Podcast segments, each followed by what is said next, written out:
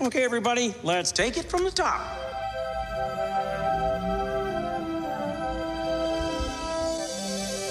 To all who come to this happy place, welcome. Hi ho everybody, welcome back to Disney Plus Us, where every other week we take a look at another piece of content on that there Disney Plus streaming service. With me, as always, is my wonderful, amazing, talented co-host who will never accept the praise. You've got to start accepting the praise, Mitch. How's it going? You can't make me do anything I don't want to do willingly. I will make you accept it unwillingly. I'm not What sure I how. expect. but- and with us this week, special guest Matt. How's it going? I'm good, my friend. Thank you for having me. I'm stoked to be here to walk with you guys. And yeah, let's throw some more compliments over at Mitch to make him feel more uncomfortable about being Ah, awesome. I'm already uncomfortable enough as it is. What's funny is I mean every word I say. He I do knows it too. too. I do too. Now this this week we're talking about Eternals. We're back on the Marvel train, boys. I'm sorry, you bring me on as a co-host, and half of the content we do is going to be Marvel. I can't stop the MCU train. All right. Do you even want to at this point? Just just let us all be part of the MCU. We got Moon Knight leading right into Doctor Strange, presumably mm-hmm. leading right into She-Hulk, leading into Thor in July, leading into Miss Marvel, leading into Black Panther if that comes out, leading into the Marvels. There's so much goodness coming this year, and I cannot wait to consume it all and chat about it here and all over the Twitterverse with y'all. Uh, at D plus us is where you can find the show, uh, and I talk about this stuff way too much. One of these days I'll get my Tangled episode. One of these days we'll go back to Disney proper movies. I'm down. Like you give me a Disney property and we'll do it. Like even if you want to go DCOM for a couple of weeks, like I'm good. Yeah, we've we've hit a weirdly large amount of DCOMs on this show. I but no, this, this is Disney Plus Us. I just want I gotta get better about saying this at the top of the episodes. Remember, folks, if you enjoy the podcast, please share it with your friends. Tell your grandma to listen to our show. Even if grandma won't listen, at least borrow her phone. And if it has iTunes on it, great. Go and drop us that five star review and say Griffin's great and Mitch has some work to do. Or if on they've got Spotify now. Spotify installed, yeah. If they don't have an iPhone, go and pull up their Android Spotify complicate. I don't even know how Android works these days, but pull up somewhere that you can say Disney Plus us doing great stuff. We really do appreciate it. And it really does mean a lot and go a long way. Also, selfishly, I just realized Spotify has reviewed now. Like as I was looking at the podcast that I listened to, I was like, "Wait, what?" I reinstalled Spotify just to review this show. I already hit you guys with that five stars. So you- I mean, if I can do it, anybody can do it. So I It's feel that like all, all- easy. all of the people should. Okay, this is the trick. We just get all of our guests to come on and rate us- rate us That's by- why it's a guest driven show. As long as we remind people and guilt them into dropping that review, it only gets better. There you go. But let, let's talk about Eternals. Let me run through the general stuff. Directed by Chloe Zhao, uh, based on the Eternals, created by the one and only Jack Kirby. I love you, Jack Kirby. You're amazing. Um, starring Gemma Chan, Richard Madden, Kumail Nanjiani, and so many more. Uh, but I especially want to shout out Kit Harington and Angelina Jolie. And Kit Harington and Kit Harington. Okay, I really like Kit Harington, guys. He's coming back. We're not going to do the thing that I always do when we start at the post credit scenes and work our way back. We're not doing But it this we will time. get there, and there were a lot of implications set up for his character specifically, and I'm so for it. Uh, runtime of 156 minutes. Uh, budget of 200 million. I really thought this would have gotten a bigger budget. Given Um, the cast, you would think, yeah. Exactly. Box office of 402 million dollars. Not bad. A lot of people I talk to think this 156 minute movie could have been like 56. People are like, oh yeah, you can trim like an hour off this, and I don't know how. You could you could trim a good amount I of this. I don't think so. I so it wouldn't be as is- good a movie. I'm I'm gonna like I don't know how we're gonna fall in terms of our opinions. I think we can kind of get into that now. I'm I'm an apologist for this movie. I absolutely love this movie. This is probably like for me mid tier MCU, which is still a great movie. Uh, I think a lot of other people will have talked about it and said, no, it's kind of down near the bottom. And people talk about rank- rankings too much when it comes to Marvel, and we're not going to get into that. But at least for me, I feel like they take enough time to explore the individual characters and their experiences over the last 5,000 years and being able to get it down to what they did and still give the characters their own time to breathe and grow and the interactions. I think there's enough. It does this thing that I don't think any other Marvel movie has done to this point. It takes time to slow down, if that makes sense. Like Marvel is usually, you know, uh, banger after banger after banger. It's action scene into action scene into a bit of plot into action. This takes a lot more time with these characters and lets them interact in a way that I don't think. I don't think we've had anything like this in terms of character interaction since the first Guardians movie. I mean, the two best scenes of this movie to me both take place around dinner tables. Yeah, Right? And like that says everything you need to know about this movie for why I personally love it. Like I do think this movie has a lot of issues. The biggest of my issues being the character Ikaris.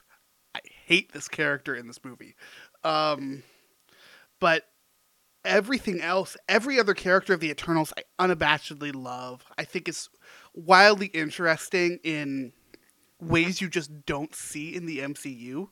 Like Sprite and her issues of like she doesn't age or Phastos and his giving up on humanity. Like you do not see that anywhere else in the MCU. You don't see this significantly more thoughtful editing and camera placement and everything about this movie is just I think thoughtful is the word that I would use for this entire movie. I, I remember seeing. Sorry, I, I just want to say there's one thing I saw like when this dropped on Disney Plus is someone went to a subreddit. I don't remember which one, and basically said there's a scene where Ikaris is using his lasers, and there is a lens flare on the camera from his lasers, which are clearly CG. So not only did they see, do all the work between Ikaris and the Deviants, but they also took the extra effort to animate things like that, like natural environmental effects that you don't see in other in other things. I think it's just great. But sorry, Matt, I interrupted you. How did you uh, how did you feel about this one? No, it's all good. I think this movie was incredibly unfairly reviewed. I think like there, I think there's a there's enough of a contingent of people that are just waiting for the MCU to buckle under its own weight and to fail. And I feel like a lot of people are just kind of looking for the first one to not be the same level of quote unquote quality that the rest of them are. But I think this movie is fantastic. I do have I, I do think it has its issues, but I really don't see a lot of the problems that a lot of people different people have with it. Ikaris is whatever. I think like my biggest issue with the movie is actually the deviants uh, and the way that Yeah. they're handled, just because like they're almost they almost feel like an afterthought at points. Like they're they feel like the monster design is fantastic. They're like the some this movie has some of the coolest fight scenes in the MCU period, I think, and some of the most visually creative. Uh, I think especially the, the the village scene and the the London scene, that first introduction of the deviants, is so well done and so well thought out. So good. yeah, Not Exactly, to mention it- Thena's fight with Kro in that cave. yeah, Yeah, and like that's what I mean. Even like uh, what is it, Makkari's like super speed scenes are like very interestingly visually put together. So like I feel like this movie has a fantastic cast, and I think it has a lot of. Uh, I think it has a lot of promise. I think there are some things. I think you could have shaved some time off it. I don't think it would have. Like I would probably wouldn't have taken more than like fifteen to twenty minutes off at most, because I do think you know, like you were saying, Mitch, this movie takes time with its characters, and like like it, it, it's very committed to who they are, um, and it also like I feel like this more than any other of the team up movies gives the char- the characters their own individuality that in a way that we don't really see. The Guardians are the Guardians, and like you know they, they are as a whole. But like even with like you know Kingo not showing up in the final fight scene because they're like this is who his character is. This is why it makes sense for him not to be here. This movie takes a lot of its like a lot of time for itself, and I think in a really meaningful way. And I think I think it's awesome. I think it's I think it's like upper mid tier. I think that's a, a- an appropriate place to put it. But again, like that doesn't speak to the quality of it, just because of how fucking much quality there is in the MCU nowadays. yeah. I think bringing up Kingo is actually a really interesting point. I think that was towards the end of the movie. His his motivations for what he does aren't as well fleshed out as some of the other characters at, hmm. towards the end, and why they decide to do the things they do. And that was one thing I wish they had elaborated on a little bit. And then like just weird things of like one line he says triggering a flashback from Ikaris because he said the same thing to Ajak, and I, I I think that's neat. But um, it yeah, there there were some moments that were like eh, this could have been done a little differently or handled a little differently. But I think by and large, like I had such a good time watching this, and it's gonna be in regular rotation. I think for me, just because not only because I enjoyed the movie and what it did, and in terms of representation of our first or not first, tec- technically first because this came before um, Hawkeye, but our first deaf MCU character, our first uh, Bollywood MCU scene. Like, there's a lot of Our lot first of in- gay couple in the MCU. yeah. Our first sex which scene in the MCU. Adorable, and I love those two, by the way. I just wanted to say. yeah, there's a lot that this does really, really well, but and there are some things about those characters I didn't really enjoy as much. We don't get much time with Makkari outside of like the last fight scene, which I understand why they did that because you can't have all these characters all the time because there's so many characters.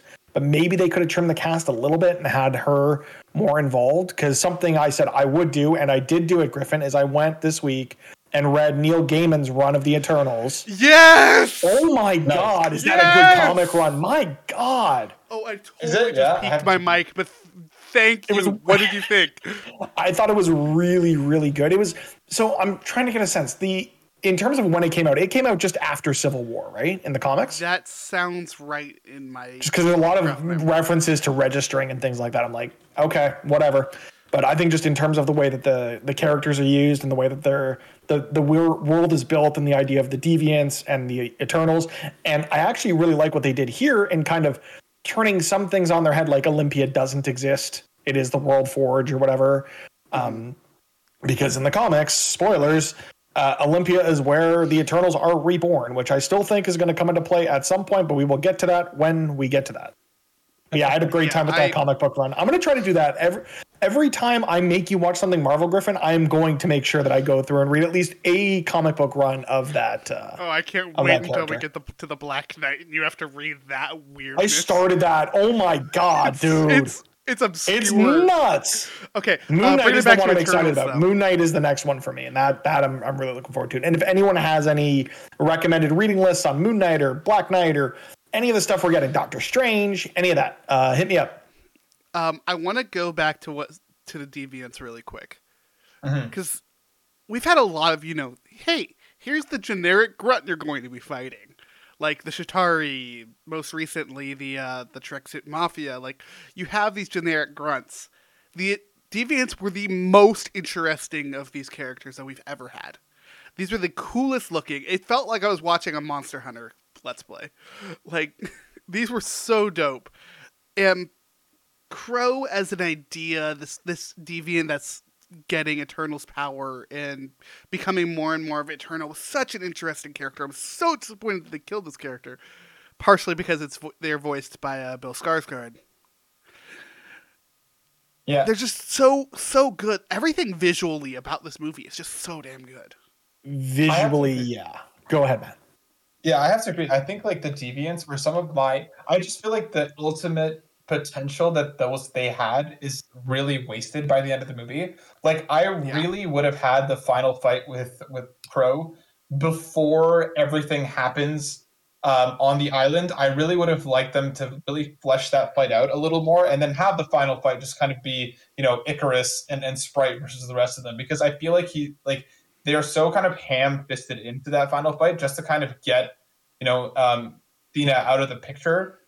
Even like that that final fight between the two of them, it's like there's so much tension building up, and she just dices him up, and it's over. Like the like the the, the deviants were one of the first times where like with a group of villains like that that I was like, I understand your motivation, and I don't think you're inherently wrong.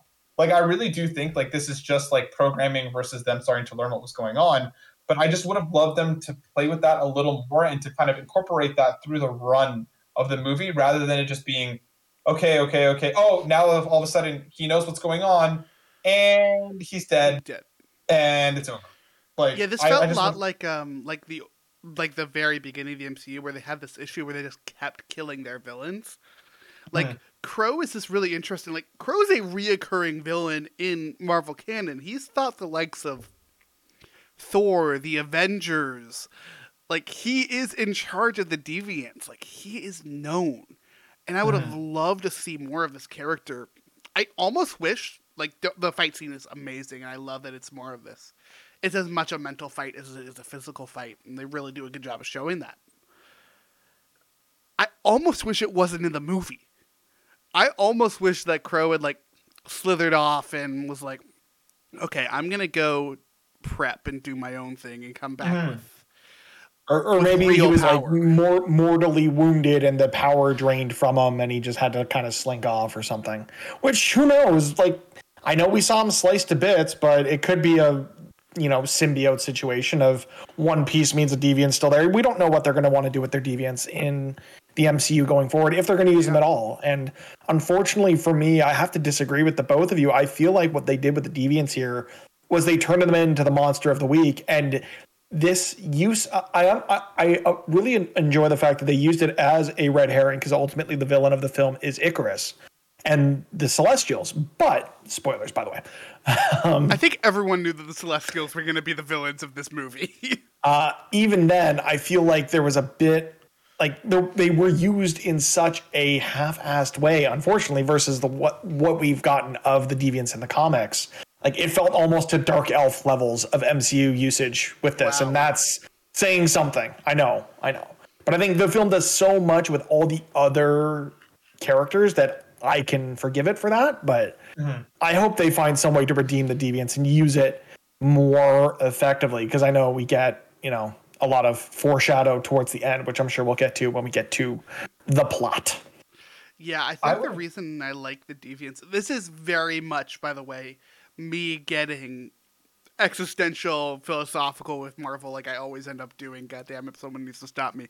Um, we in a lot of our more recent Marvel canon, we're getting stories that have undertones that are way, way bigger, like WandaVision and its entire talk about grief, Loki, and finding yourself. There is a lot of undertones of religious deconstruction in this movie.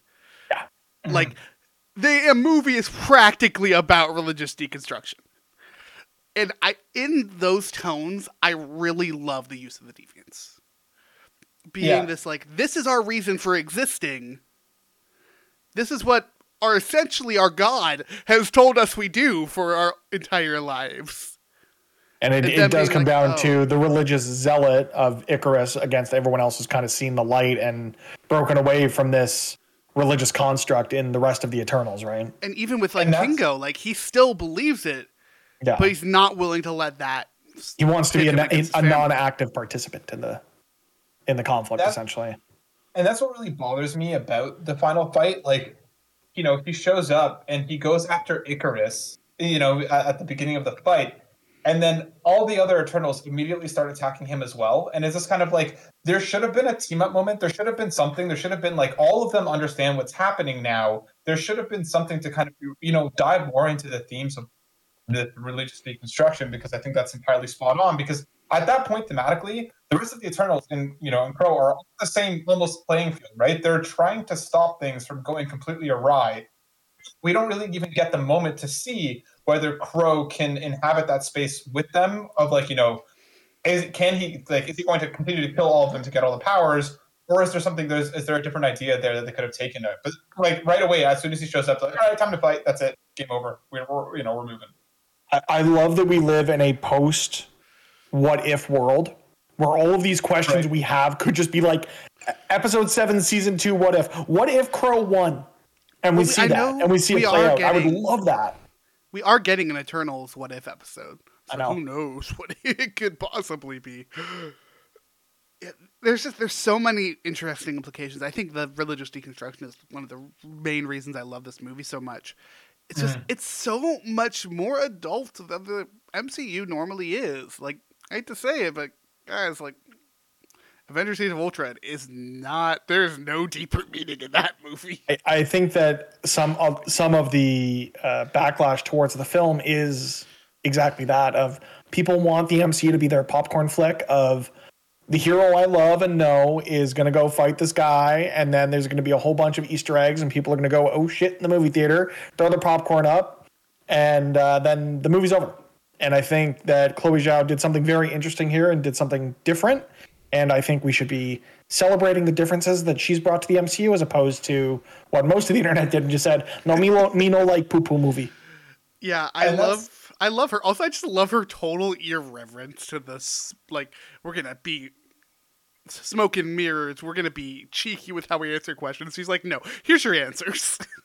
Love it. And yeah, and it's just like I feel we're also at this point now where so many people are like the MCU is this one thing, right? That like all we're ever going to get from this from the MCU is this one type of movie, and here we are in an attempt to do something differently, and all of a sudden it's just like like you said, no, we don't want different, but we want different, but we don't want different, but we do want different. Aren't we getting burned out on MCU? But so we want, and it's just this cyclical argument where nothing changes, And when something does try and change, you know, people are lambasted for it rather than being celebrated. Does it work 100% of the time? No, but I feel like the effort should count for what you know what Chloe tried to do in the space and what she did successfully do, um, rather than it just being oh bad movie bad because of present representation and all you know a host of other things that people get upset about, rather than actually looking at you know what does this movie actually do.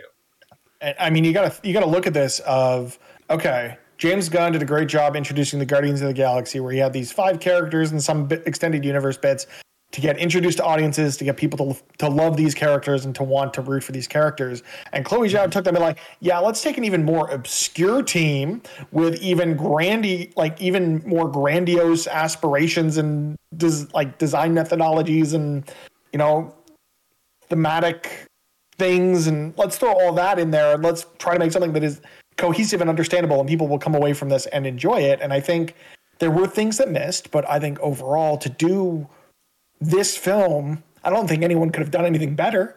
I think there's just some craziness when it comes to the idea of celestials, eternals, and deviants. And I think this is a good introduction to those concepts and is going to continue to grow the space or celestial portion of the MCU even greater than James Gunn could have done with Guardians 3. Yeah, to to Chloe Zhao's credit, the one of the things I've always I've heard a lot about the MCU is like the Guardians are a family, the Avengers feel more like work friends. And that's very much how mm. they are. That's really how they're played. And like there's you know your own dynamics in the Avengers, yada yada yada. We could talk about that for ages. This felt like the it this and it really was. This was a family. They got into a massive freaking argument. Everyone went their separate ways and came back together and was still a family. and it was like that was just such a you don't again, it's a thing we have not seen in the MCU, and I love that. I just can't wait to see more of these characters, and I think it's about time for us to start digging into that plot there, Griffin. All right. Well, we're going to talk about the plot, so obviously we've we've spoiled a lot of the movie already. But Sorry. let's start about let's start back in 5000 BC. Before that, we get a we get an opening credits, open not opening credits. We get an opening like scroll cr- like like a crawl. in which- the beginning. It, it all it was is I saw that I'm like, oh my god, it's Mighty Morphin Power Rangers the movie. Go go power. No.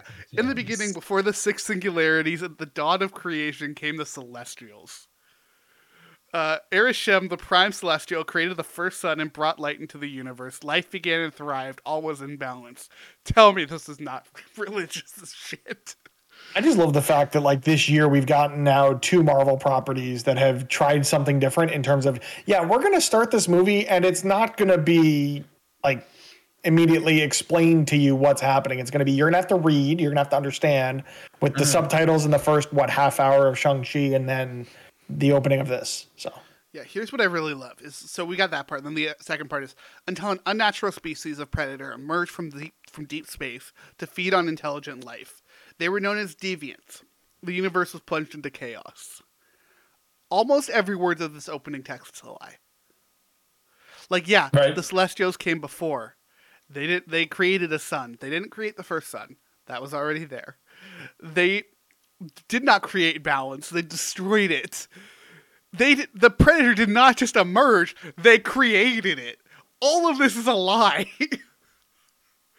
it sets you up in such an interesting way because again like this is a team that like even a lot of you know hardcore marvel fans will be like i i've heard of them. I don't know too much about them. And for them to kind of set this up in such a way to be like here's what you think you know and we're going to slowly take this entirely apart over the next two and a half hours it's just it's such a cool way to set things up.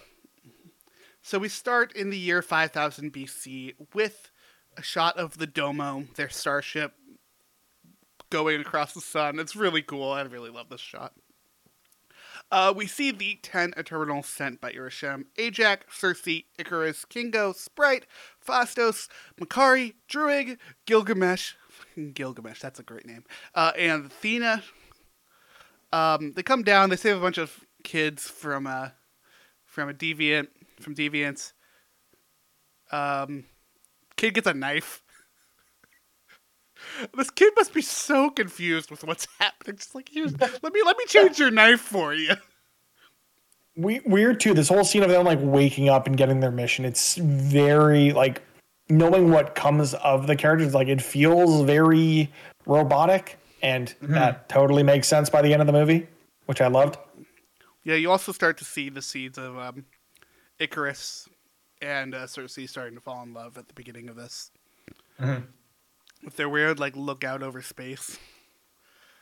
Um, we get this. We're going to be cutting a lot back and forth between the past and the future here, or the present day. So get used to that, folks.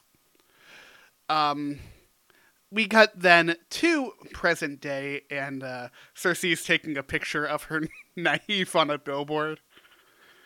It's one of those things that's just like, oh, I love that. That's perfect. Right. Um, before running off to go teach her class, uh, she gets to class, and who is teaching? But Dane Whitman, played by Kit Harington. I love Kit Harington. Um, So much Game of Thrones love in this, and I'm I'm all for it.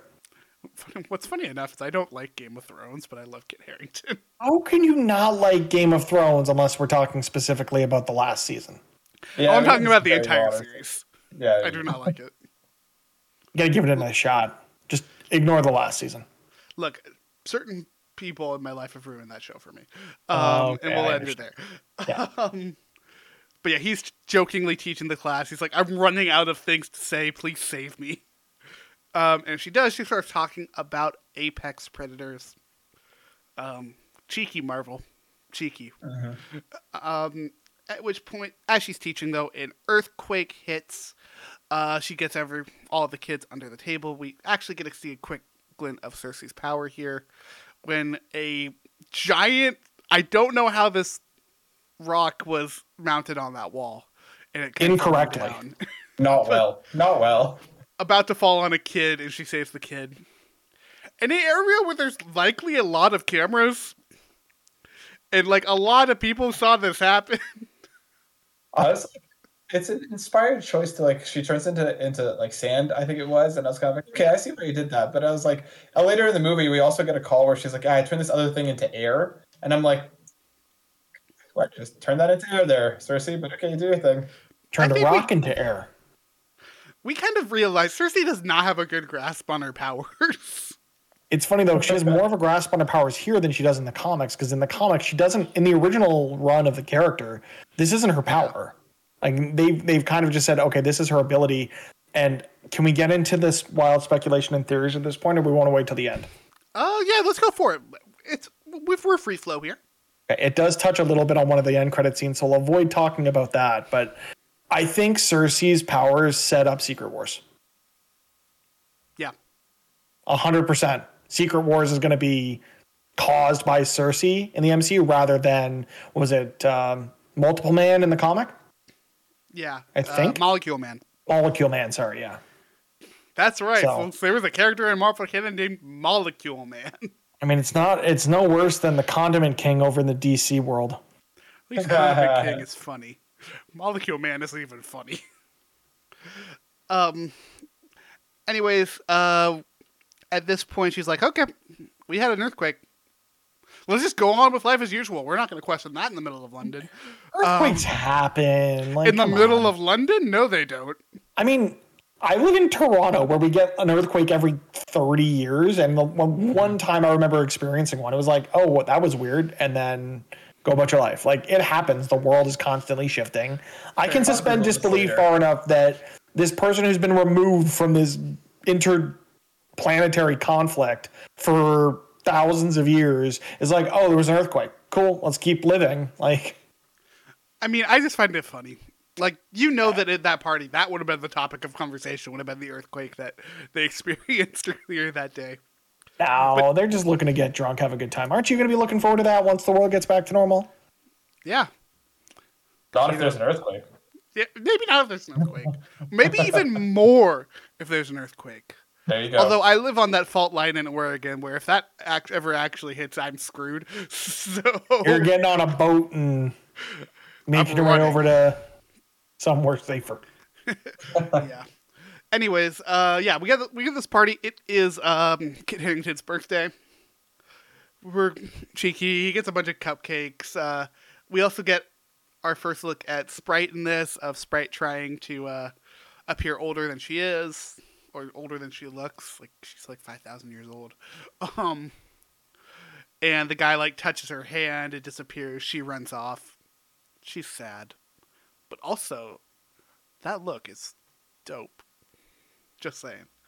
Um, we give a uh, we we see some more of this party. Everyone's having a good time. Sersi gives a gift to Dane. It's this ring with the family crest on it.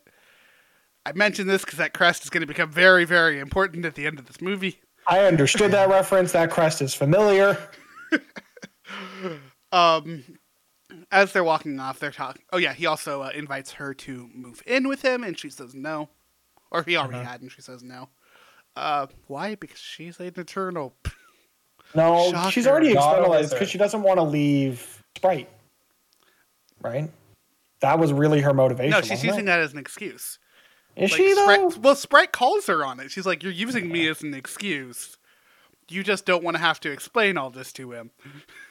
And apparently, Which- like she's already Sprite- explained a bunch of stuff to him. Well, yeah, but he Sprite's didn't already believe been her. telling him plenty. I mean, they have the back and forth of like, "You believe me? Not until right now." um, yeah. As they're walking back, they're talking about that. Uh, Dane Whitman wants pizza. Not sure why that's such a Fair. vivid memory of this movie for me, but Dane Whitman wants pizza.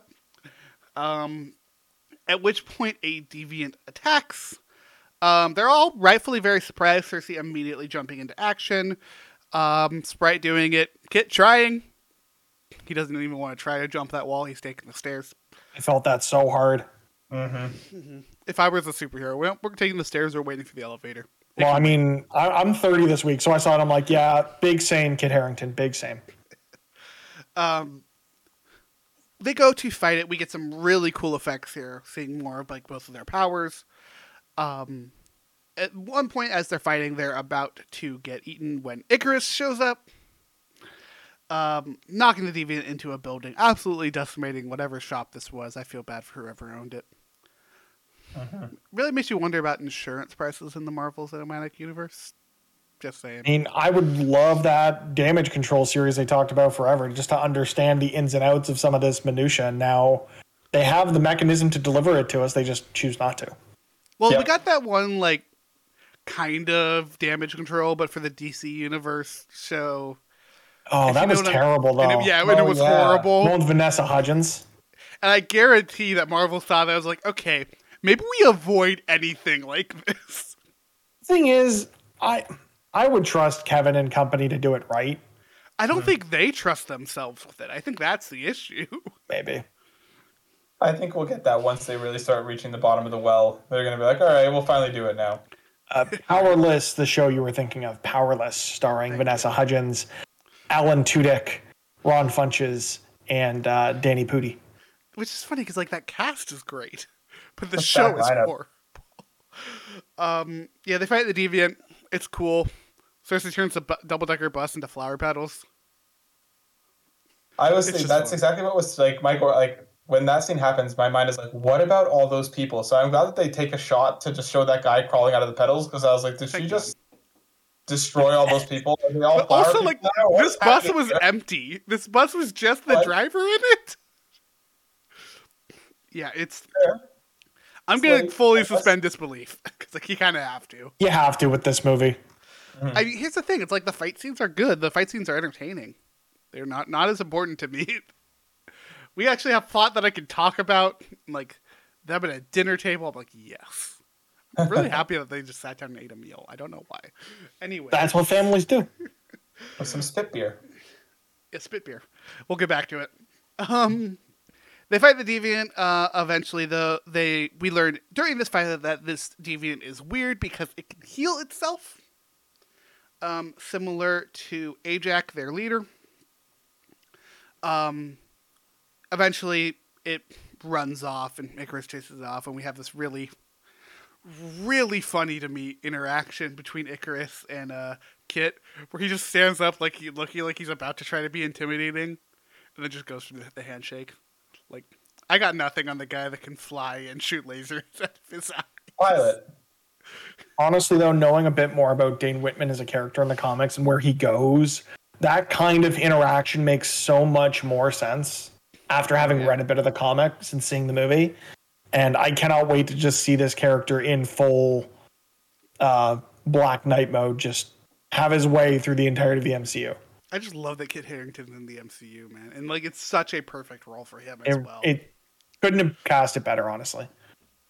Yeah, this is like mark my words. I'm making this prediction now. People are going to attribute Kit's casting as the Black Knight to similarly like Robert Downey Jr. as Iron Man, Chris Evans as Captain America.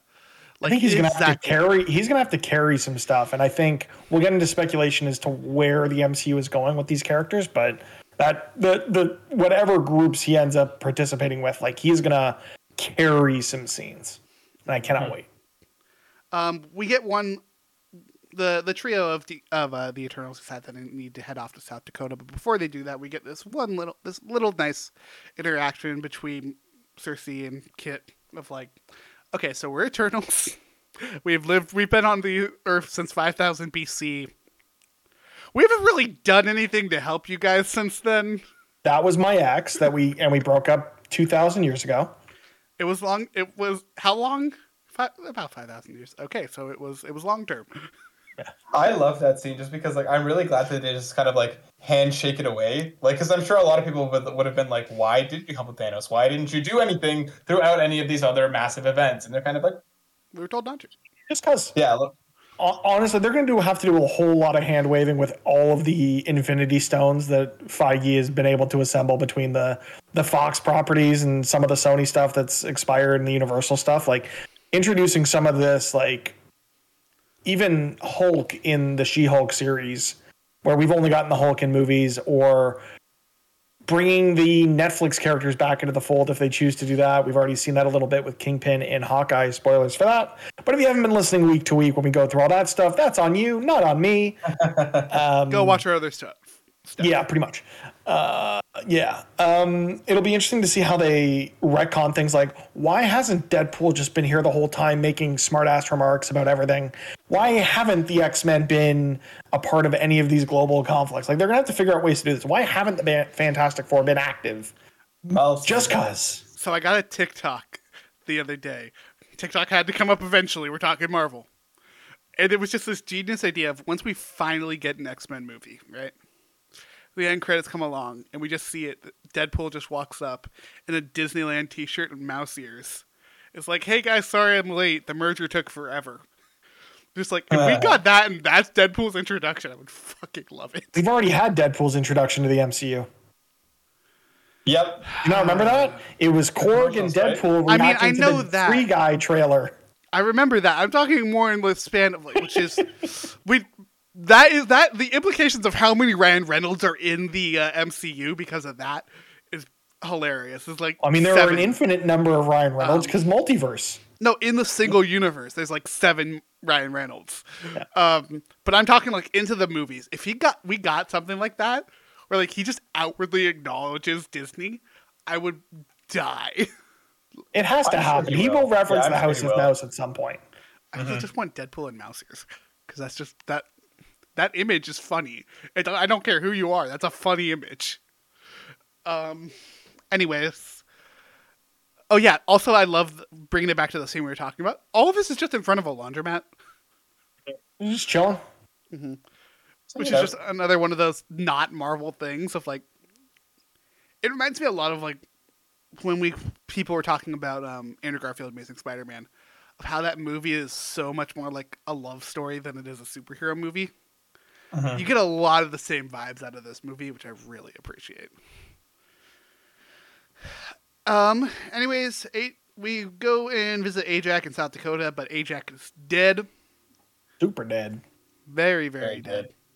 dead. Which dead. yeah, the the bold move to have Salma Hayek in a movie and be like, oh no, yeah, her character's dead.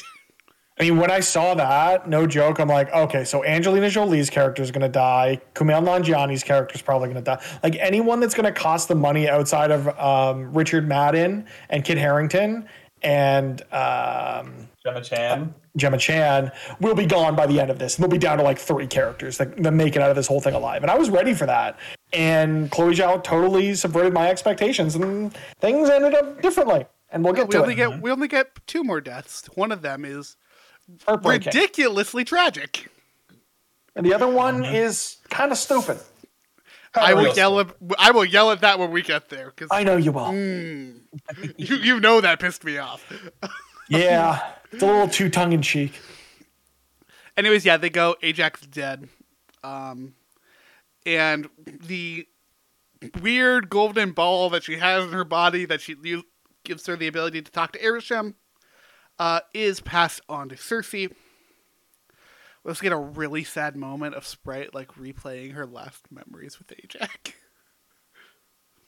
She was like, "Hey, you want to feel more emotions right now? Here you go. Here's them just being human." even though they're not technically human. Anyways, they've decided at this point of like, hey, what do we need to do? Well, we need to get everybody together. Everybody should know about this. This is kind of a big deal. Uh, so they're like, okay, where do we need to go? Who do we need to go to first? Cut to the Bollywood. Which I had so much fun with this whole scene. Like, people be like, "Oh, why did we get this in the MCU? This is in the." M-. I'm like, nah, more of this, more, more branching out into different cultures and exposing people to things. Like, I've never watched a Bollywood movie, but I love seeing this. Dude, like the, the Bollywood Captain America shields were so good. Just when he, he like explains, "Oh yeah, we're just making a movie. Ikaris, it's about you. I'm playing you." But of course, the next scene's got wires in it because I can't fly. Like, it's just like, oh my god. I also He love these like he's oh. looking for approval for the costume from him as well. Well, it's just like he's taking his life experiences and turning them into films, which I think is really funny. It's also just like it feels very respectfully done. Like I feel like if this was like ten years ago or in the hands of somebody else, this whole scene would have been played off as a joke. And instead, we get a very well put together, a, a beautifully shot, and what feels like a very respectful uh, scene that is a lot of fun to kind of you know sit there and watch Kumail do his thing. Um, I love this part. Yeah. Kumail's honestly the weakest part of that scene. I feel like all the other performers just, you know, course. knocked it out of the park. And then here's, you know, American actor. I feel like that was like part of the reasoning behind it too, though, because he's like he's the director slash actor. Like he has this whole thing of being the greatest dynasty in Bollywood, Yeah. um, which is Oh my god, I thing that's love it. it just, he disappears every five or ten years. Like, oh, yeah, here's my nephew. yeah, His, his shit eating grin, like the, the, the shit eating grin that he has on the entire time through the scene just kills me. 'Cause He's just Yeah. like he looks like such a douchebag in the perfect way. and then a like he lovable- totally lovable douchebag. Yeah, Lovable as well. Like which they have the running bit of like the film filming the documentary, which got a little old to me really quick. yeah. It's still funny though. This the the moment when um I'm forgetting his valet's Karun. name. Karun, thank Karun? you. I think. Just he keeps having more cameras. yeah. Was the funniest thing in the world. There's a line about too. He's like, always have backup. I'm just like, oh, I love Karun. And the moment when he thanks him. Anyways, um, before we go any further, I do want to say this movie does cut a lot and back and forth to the past. The past happens. I'm just going to run through everything that happens in the past right now because, frankly, I'm not going to remember to keep jumping back to the past. I'm sorry, people. um, they make they create Babylon. they create freaking Babylon. They fight more deviants. They save the day. They have a party. Makkari's stealing things to get more knowledge. We kind of get this. We get hints and information about Makkari's character throughout the information, but Makkari is very interested in preserving the knowledge of humanity that they have, and that's kind of her goal. That's why she creates this big library and stuff when they go back to the Domo later. Um, I love that the fall see- of Babylon is just Druig being like, nah, we out. yeah, we leave. Yeah. Um, we also we see a little bit of this relationship between Druig and Makkari, which is again just very very cute and adorable, and I love these two together. Um, the we see the Eternals end up splitting up eventually. Uh, we'll get to the that a little bit later, and we'll also get to Mad Weary a little bit later because that's more important later in the movie. Yeah. Okay. Um, Uh, back back to Karun for a second. The actor who plays him, um, I had it here. Sorry, uh, Harish Patel, veteran Bollywood actor. So like, it's not like they just went out and found someone, and they they cast a very well known Bollywood actor to be the first Indian actor cast in a Marvel movie, which I think is phenomenal. he he's so good. I would say about eighty percent of his jokes hit, and I think the other twenty percent was just me being sick of the documentary joke. I But then you get the last scene we get of him, of him like, Yeah. oh yeah, go go for it, Matt. Yeah, that's the one that kind of really hits me. It's like he completely, you know, he stops trying to speak um, in English in that scene, but like the way that he communicates and the way that his entire performance comes across is so beautifully put together. And I love that they let it, that they let him change back um, to the language he speaks because I'm not sure if it's I'm not sure which language it was to be honest because there's a lot of different languages in India. Uh, but like the way that they just let him be himself and like the the way that he carries that scene is so done it immediately just straight in the heart because it's like all the rest of these people all the rest of the eternals well you know they're going to be fine to have such a human element there and the way that he delivers it it was just perfect like i was almost crying watching that scene because how incredible he was Yeah, I love that like everyone just kind of welcomes him in. Uh-huh. Um in the Eternals like that dinner scene like I keep coming back to is such a good example of it. Like everyone's there for this guy. Everyone's everyone's I I again TikTok everyone's fucking with this guy cuz he's fucking with us. Like they get it. He's with them. In that moment of like, like, no, I'm not one of you. But thank you. yeah it's beautifully done hits so well. Um, anyways, this Bollywood scene, great, awesome.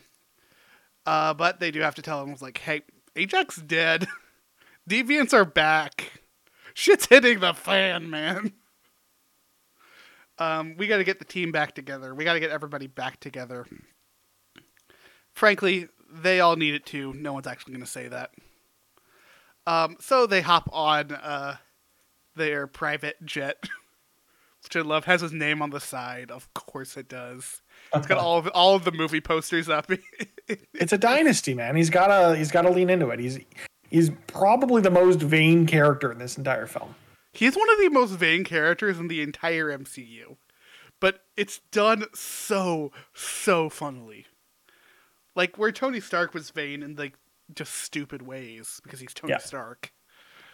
But him, he's like, oh no, like I, I part of me's playing this up. The other part of me just loves this. mm-hmm. Um, they go out to I think it was Australia. Yeah. the middle of nowhere desert where we run into um, Gilgamesh and Thena. Uh, Gilgamesh has been protecting Thena for years because of something called Mad Weary. Here's the flashback I was talking about. We get this moment of them all leaving. Um, I think it was. I think this is them leaving Babylon. Like there's a war happening between the humans that they're just not being a part of because Yeah. stupid reasons. Um, Because we don't interfere. It's not point- it's not stupid reasons. It's it's you know, un unabashed following of your beliefs and the you know I'm negative gonna lie, outcomes I'm of very that. much I'm very much on Druig's side throughout all of these flashback scenes. Oh yeah, Um, hundred percent. yeah Um anyways, they're all taking off running away when Thena's eyes get all glossy white and she starts to attack everybody, freaking out. Uh, she almost kills Makkari. Like Makkari probably should be dead after the hit she takes directly to the gut from a sword. Like, come on. Um, we learn of this thing called Mad Weary, where essentially Eternals memories build too much on top of each other, causing madness. And the fix to this is to wipe their memories, which, if that wasn't the first red flag of this movie, I don't know what is. Uh, they choose, though, not to do that. Gilgamesh is like, I will protect her, both from herself and from other people, other people from her. Uh, and that's what leads them to Australia. I also just love that they it is this is a canon thing they did of he con- he got Druig to come and put her to sleep for a week so he could take a trip to uh, Fiji. I just like that that was a thing that they mentioned. Um, anyways, yeah, they're in Australia. We get probably the most heartbreaking of the "Hey, Ajak dead" moments, where he's pulling a pie out of the uh, the oven in a cast iron skillet. This pie looking great, by the way. I, I love before we get there where where uh, Karun's kind of introducing himself. He's like, "Yeah, I'm his Val. I'm Kingo's Valley." He's like, "Oh, like Alfred," which is the first of two references to DC in this film, which I am all for. The the idea that DC Comics exists in the MCU. Yeah. We also get a really funny moment of they find a dead deviant. Um, Like, what took you so long? Well, Karun has this moment of like beautiful. No, no, Yeah. you haven't had one of these trying to bite your head off. Well, and then they have the whole thing of uh, Sersi's like, "Oh yeah, Ikaris, we fought one in London. Ikaris couldn't kill." He's like, "Oh really?" Like, there's all this like one-upmanship and all this like infighting in his family, which is what a family dynamic is all about. So I thought Not it was really fun. Not to mention all of this while Gilgamesh is wearing a kiss the cook apron. So good. Look at my- Oh my look at god, was shit. that good? right? He's one of my favorite characters in this entire movie. Like Don Lee does such a fantastic job with the character, and like the the entire dinner table scene. I, I know we keep coming back to it, but like We're gonna get just- there in a minute. I know it's just he's so good. I I love Don Lee as an actor even before this. And he's just he's so he's so good in this movie. Yeah, it. He is easily like the star of the show until he dies. Like we've Yeah. already said he dies, so I don't feel bad spoiling that he How dies. dare you spoil a thing we Um, spoiled 25 minutes ago? He's just he's so damn good in his role. Mhm. Um, between this, between his moments with Athena, like where he totally plays that whole range of emotion of being this fun and bombastic, like everyone's together again. To it's like okay, let's break it down. Stay here. You're safe. You're good. I got you. Also, I have to bring it back real quick because like one of the flashbacks, one of the ones I think it was outside of Bab. Was it, no, was it outside of Babylon or the earlier flashback where he completely like slaps the deviant down to like end it? Like that just that that slap is just so you could feel it. It was just not like oh it's like oh here's this badass, but he just slaps down. It's He's just such a badass. It's Yeah. so Right. good. Gil Gilgamesh's superpowers, for what it's worth, folks, is essentially just super strength. So excited Um, to see more of this character in the MCU. Um, Oh wait. I hey, mean, you don't know. They never. could come back. Honestly, It's- it's Marvel I have about. theories. So Anyways, he invites them all in, including Bucky Jr. I forgot to make the jokes that Ikaris just looks exactly like Sebastian Stan. It is. hey, uncanny. hey, hey, he's got that one streak of gray to make it look like things have aged, even though that's not how being an Eternal works. But it happened anyway, and I don't know how to explain it. and that streak kind of seems to come and go throughout the movie as well. There are some shots where it definitely has that. I think it's just a lighting thing. He doesn't. He definitely doesn't have it in the flashbacks. He only has it in present day, and I don't know why. so it was a choice. He chose to do it.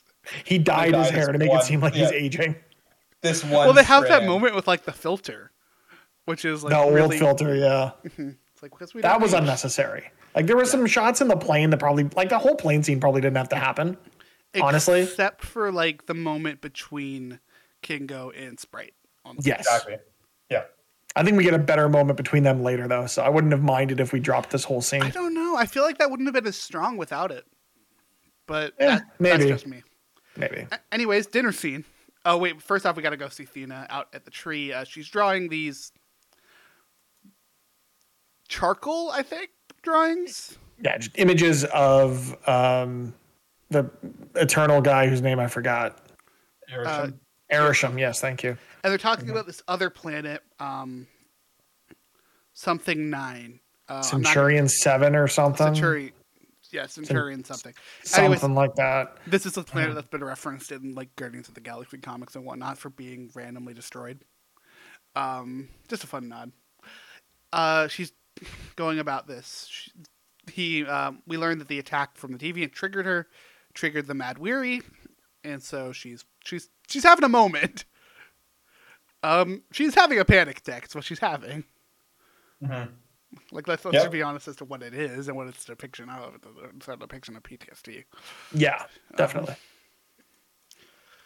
we get this great moment between her and uh, Sersi and Gilgamesh, and then we all come in for dinner. Everyone's being happy together. It's just everyone together being wonderful. We we see the spit beer.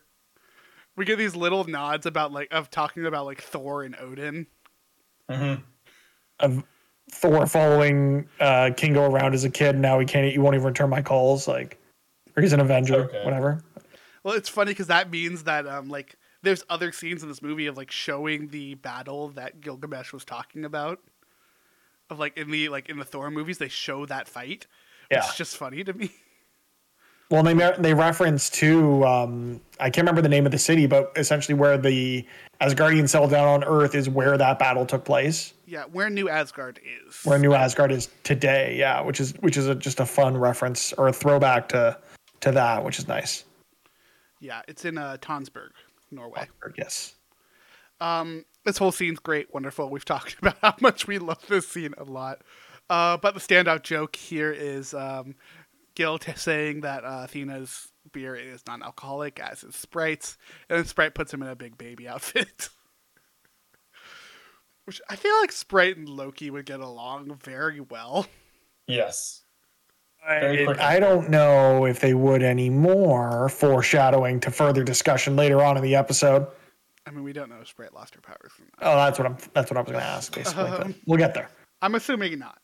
Anyways, um, yeah, we have this whole great moment. Uh, it's all becoming a lot. There's a lot on Sersi's mind, so she goes off to think. Uh, Gil comes out to just kind of talk with her, make sure she's okay. Um, and she's like, "I'm trying to talk to Arishem. It's just not working." Gil gives him sort of some really good advice of like, "Hey, just stop, stop trying. Just, just do it." Just. Um, and she talks to Arishem. I think this is where we learn about. Arishem's. Uh, yeah. Of Yeah. hey, your life is the lie. yeah. I made the deviants. I made you. Y'all are robots. yeah, you've been doing this for thousands Millennia. upon, or millions. Yeah, Millennia, millions upon millions yeah. of years. Uh, there is no Olympia. It is the World Forge. That's where you all were created. Um, I have backed up all of your memories from all of these planets. Inside. That's like, the the, the remnants of those thing. memories are what's driving the Mad Weary in Thena, which is just Mm-hmm. Next level shit. it's like it's one of those things of like as they're saying this, everything like yeah, as we've seen so far throughout the movies just falls into place of like, oh my god, it all makes sense. Mhm. Um, but yeah, we also they created the deviants, all the stuff that we've I've, I've yelled about already. Um, she comes back and is like, "Well, shit, guys, what do we do?" Uh, and we kind of get the first moment of them arguing about what exactly they should be doing, uh, whether they should be trying to kill this deviant. They don't want to do that, because also that's hard as hell to kill a god. Uh, they want to put it to sleep. We learned that Druig kind of has that ability. He was able to put Thena to sleep for a week so that Gilgamesh could go to Fiji. Again, it's still just really funny to me. I'm sorry.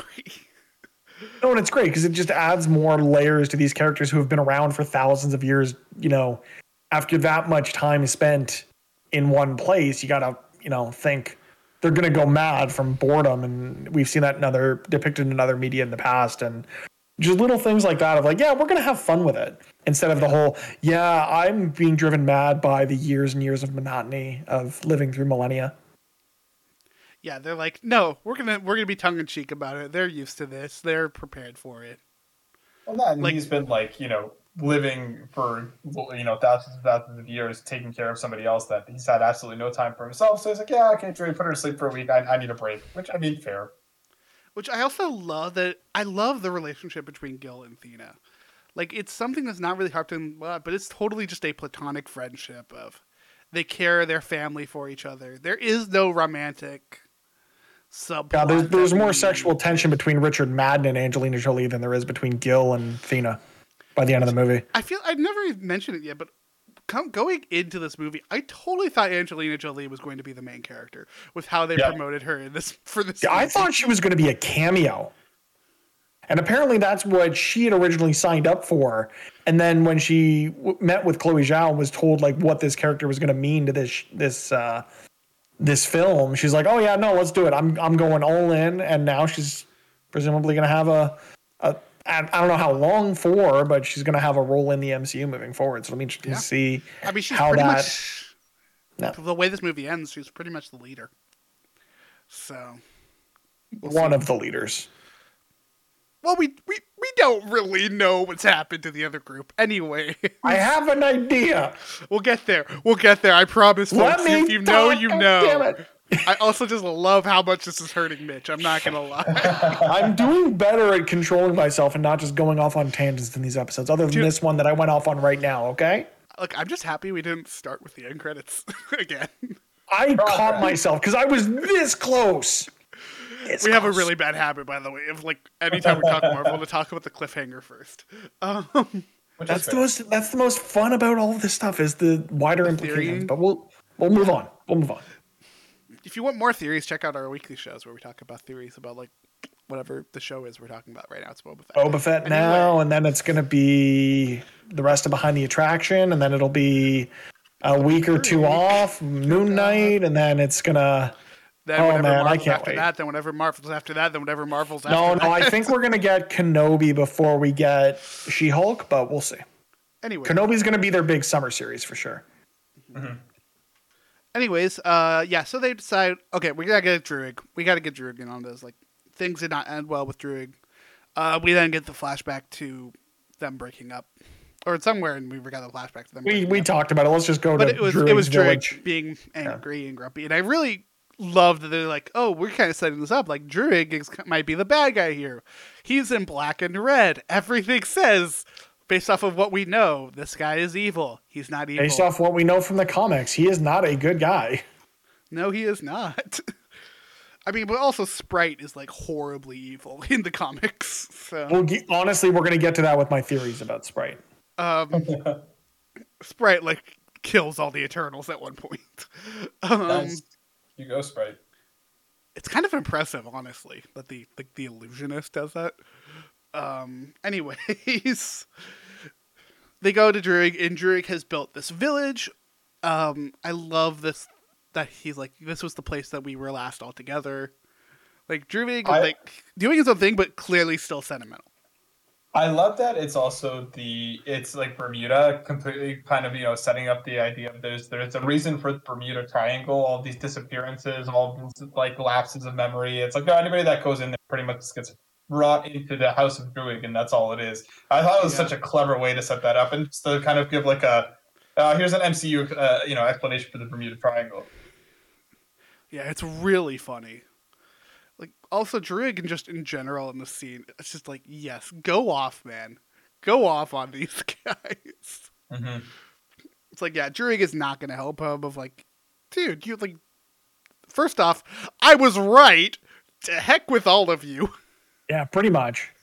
hmm It's just it's it's great. Um we get a little bit of things here, a little more stuff happening here other than, you know, just general character development for Druig. They get together. They te- they get Druig caught up. There's that great moment where Sersi's phone rings and it's Dane Whitman. And I don't know if you, uh, did you guys both see this in theaters before it came to Disney Plus, or did you wait until it came to Disney Plus? I saw it on in theaters, yeah. Did y'all have the the thing before? I, I'm I'm sure you did, Matt, because we're you know the Canadian kids. I don't know if the uh, American chains did the same thing, but there was like the silence your cell phone thing before the movie started, and at least in my showing, it was that scene, and just like oh god damn, it. and then it's like don't forget to turn off your phone. We didn't have that, No. but we did get a No. turn off your phone thing. Oh, we totally had that, and it was that scene from Eternals, and I thought that was great. Oh no, that definitely didn't happen to me. That's that's, that's so interesting. That's weird, yeah. But yeah, she talks to uh she talks to Kit is like, "Hey, uh reach out to your uncle that you keep meaning to reach out to. No reason. Just do it." Oh, no big deal. Yeah, this won't be important. I mean, the No, big reason is to set up future stuff, but we'll get there. No, the big reason is because the world's ending. Well, I know, but we also get like if you know, you know who his uncle is and where that whole thing goes. Again, this is one of those moments of like I I mentioned of like how Chloé Zhao was not very much is like not doing the cheeky Marvel thing. This is so much the cheeky Marvel thing, but the best they've ever done it of like, we know you know, and we're just going to make you get mad at us. We're gonna make you wait. Um, I mean, even the the end credits is a make you wait thing.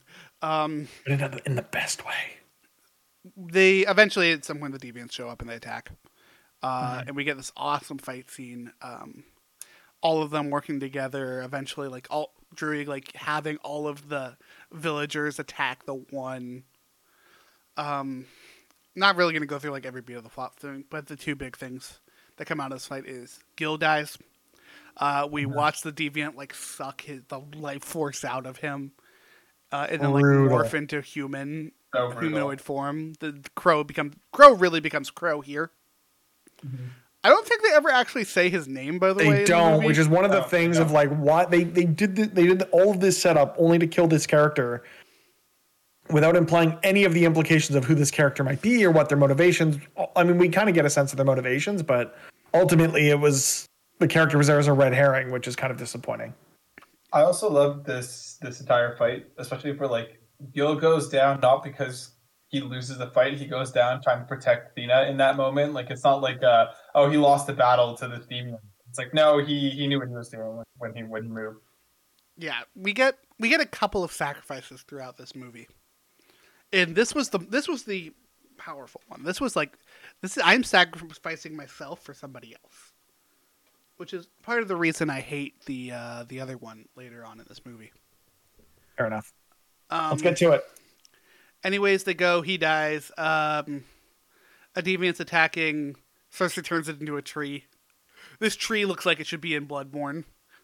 Right. Um, it's it's horrifying. I hate it so much. Well, and it's it's a surprise to everyone because like Sersi's never been able to do that, and it's kind of the first indication that as the leader with this sphere thing that she has, she has the ability to tap into more celestial energies than than she could have before um, before getting that from Ajak. Yeah. Um. Anyways, they all get together. Uh. Oh, also while this is happening, we get the uh the Sprite loves Ikaris scene between Sprite and uh, Kingo. I love the whole the the Peter Pan analogy is li- it literally perfect. Perfect. Yeah. I mean, even to the point of like in the original um, Peter Pan like book, like Peter sacrifices Lost Boys for his cause. Like it's down to the letter perfect. Um, side note: Go read the original wri- writings of uh, Peter Pan. It's really good. Um, in, in typical, you know, Disney fairy tale fashion, a little more messed up than you're probably expecting because of Disney. Yeah, Um, the Disney version ain't the OG version, that's for sure. and then go watch Once Upon a Time, the Peter Pan season. Okay, I'm done. Um, we at this point they're like, okay, we have uh, we have almost everybody. We need a way to stop Arishem. Let's go. Let's go talk to uh. Let's go talk to Phastos. Um, Druig's like, good luck. He's pretty much given up on humanity. Cut to Hiroshima. Yeah, this this movie went places. Like we Yeah. already know Phastos is really messed up from providing like spears and guns, and then we get this, and just the implications of his involvement with the bombing of Hiroshima is just yeah, vey he wasn't directly involved, but he blames himself because he gave them technology, that advanced to that point. And I love this I versus him in like the past when he's like building the engine thousands of years before it's needed. Yeah. This to me really felt like I don't know. For me, I, I what I took away from that scene was that he was somehow involved in the making of this bomb. Like this to me felt like him again, trying to like stepping in a way that he probably shouldn't have, like he wanted to with the engine, and then shit spiraled way out of control. Um, and like the entire scene here with, with him and Ajak uh, is so beautifully shot and put together, while also being so dreadful and harrowing the entire time that that, that the scene is going on. Um, yeah, it was just it was so again. I never expected this scene coming into this movie. You know, like you could have given me a hundred different guesses about things that would have gone, that where the movie would have gone. Never would have even thought of yeah, it was when they cut to it. It's like, oh sh- wait, that's that year, that place. Oh dear God. It's just it's one of those moments of like we have these great like reveals through text throughout the MCU of like the five years later in Endgame, or this this one especially. It's just it's so well done. Um. Anyways, we go. We see. Uh. We see his house. We see his kid. We see his husband. Uh. This kid is just adorable. He's like, "Hey, you're Superman." I don't have a cape. I don't wear a cape. and just Phastos just reaching, just desperately trying to stop this and failing miserably. yep. Mm-hmm. It's a it's I love it so much, and we get a little bit more of that at the end of this movie, which is absolutely even more hilarious. One of my favorite jokes in the entire uh, movie, when he's like, "You get your, uh, you know, your babysitting privileges are revoked forever." Honestly, every everything that uh, this actor does is just is so good. I'm I'm every scene we get of Phastos in this movie is just out of this world. Yep. Especially in that in, la- in that last fight, it's just like to think that he would be the one to go up against Ikaris in such a fundamental way. So. Also, kicks his ass. Yeah. Go techie. Um, I I, think that's IT part of the reason I love rise up. Yeah. Yeah, we get these. We had a couple of fun tongue-in-cheek moments of here of like, I refuse to use my powers anymore, and Ikaris just blasts the doors. It's like, oh yeah, you're not using your powers. Look like someone's using their powers. Uh, and that scene from the IKEA. trailer that gets ruined. dude, he that joke would have been table. So good if we didn't hear it a thousand times. Yup. I get the idea of them marketing it though, because I think everything else is kind of leaned into this being a much more thoughtful Marvel movie as opposed to having those that those moments of comedic levity. So I think they needed something. I just wish it wasn't that. Also, a lot of the other humor in this movie was very contextual. Yeah. Yes. Yeah. Which- that that joke is an easy throwaway one that they can clip into a trailer and it like it doesn't really ruin anything for you. But that like you need to really know what's going on, otherwise it just doesn't land as well. Yep. Yeah. So uh, eventually he joins them after some goading from his husband. I love this moment of like, you know what my mom would say? Quit procrastinating, god damn it. Yeah. And all of us procrastinators heard that and you know felt a, ch- a, a chill go down our spines. Like, Walked no, out of that movie right away. Like I'm gonna done with ignore this. that. I feel attacked. I'm watching this movie to procrastinate right now. No, no, no. We were watching it for content. God damn it. hmm yeah, sure. totally didn't have other things I needed to be doing when I was watching this movie. Yeah, this isn't Uh, totally an excuse to just watch more stuff on Disney Plus. That's for sure.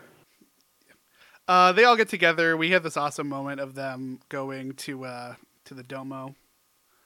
Um, I forget the song that's playing here, but it's just so damn good. Um, if you know, you know.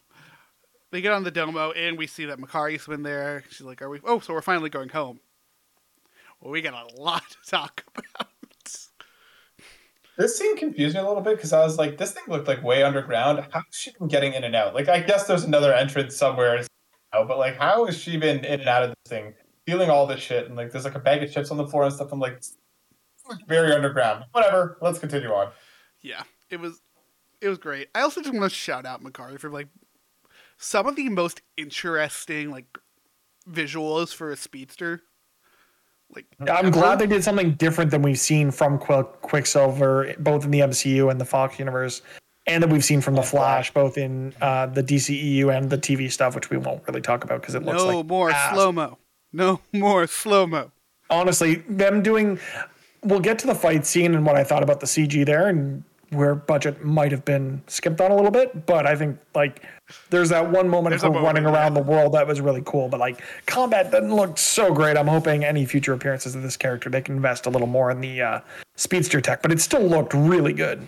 Yeah, there's Mm-hmm. a moment in that fight where she's like throwing um Ikaris, and it's like We'll get to it. We'll get to it. Yeah, Um. Anyways, we'll get to it. they're all talking. They're trying to figure out a way to um essentially boost one of their powers to put uh Tiamat, the that is the name of the Eternal It's going to be bursting out of the earth. By the way, uh, they're going to put Tiamat to sleep. Um, but they're like, hey, we might need to come up with a backup plan if Druig fails. Just a just a thought. Like, I love too. We get the uh, Phastos like, yeah, we can create this thing that I've dubbed the Unimind, and Kingo's just like, that's a stupid ass name. Brainstorm. Now that's a name. It's like I came up with it. It's gonna be the goddamn Unimind. Okay. which frankly, I It's love so the name up on that Unimind. Name. It's so comic booky. Like I get it. It really is. And brainstorm isn't. I mean, not. It's not as bad. Unimind is like very. It feels like very like golden age. Like it's very like old school comic name. Like, Yeah. It's like Like Which fifties, sixties. Like yeah. So Which is you perfect for the remember- Eternals. Yeah. bullet. Is that is perfect for the Eternals too. Yeah, I know. Um. Anyways, yeah, they're gonna build the Unimind. Uh, he's putting it all together. This is kind of when we get the flip of Ikaris, uh, where he kind of like walks away. We get that flashback to him killing uh, Hey, Jack. Ajak, Yep. which is a bummer. So man, movies like this really never make me never want to visit uh, Alaska. Just say You got stuff like this. You got stuff like the Wolverine. Like nothing makes you want to go to Alaska. It's like I don't think anything good happens in Alaska now. Oh, thanks, Marvel. I'm still very much tempted. I was for the longest time thinking, oh, you know what'd be great is to do an Alaskan Disney cruise because there'd be less kids on that. And then I also thought, yeah, getting onto a boat with a whole bunch of people where you're in a confined space that allows viruses to mm. fester, probably not a great business plan. Shock! It's shocking that cruises still exist. To be I had such a good time on cruises when I was a kid. Like we like our our family vacations every other year we'd go on a trip and a bunch of those were cruises just so we could see we went on the first one and it was like, okay, we'll find an island we like and then we'll go back and vacation there. It's like, yeah, that makes sense. And then we enjoyed the cruise experience so much we just kept doing that. But I remember incidences of like I got sunstroke and threw up in the middle of a room. Like I remember getting violently ill on another trip. It's like, yeah, these things are not good when it comes to not getting sick. I went on one, and instantly got sick.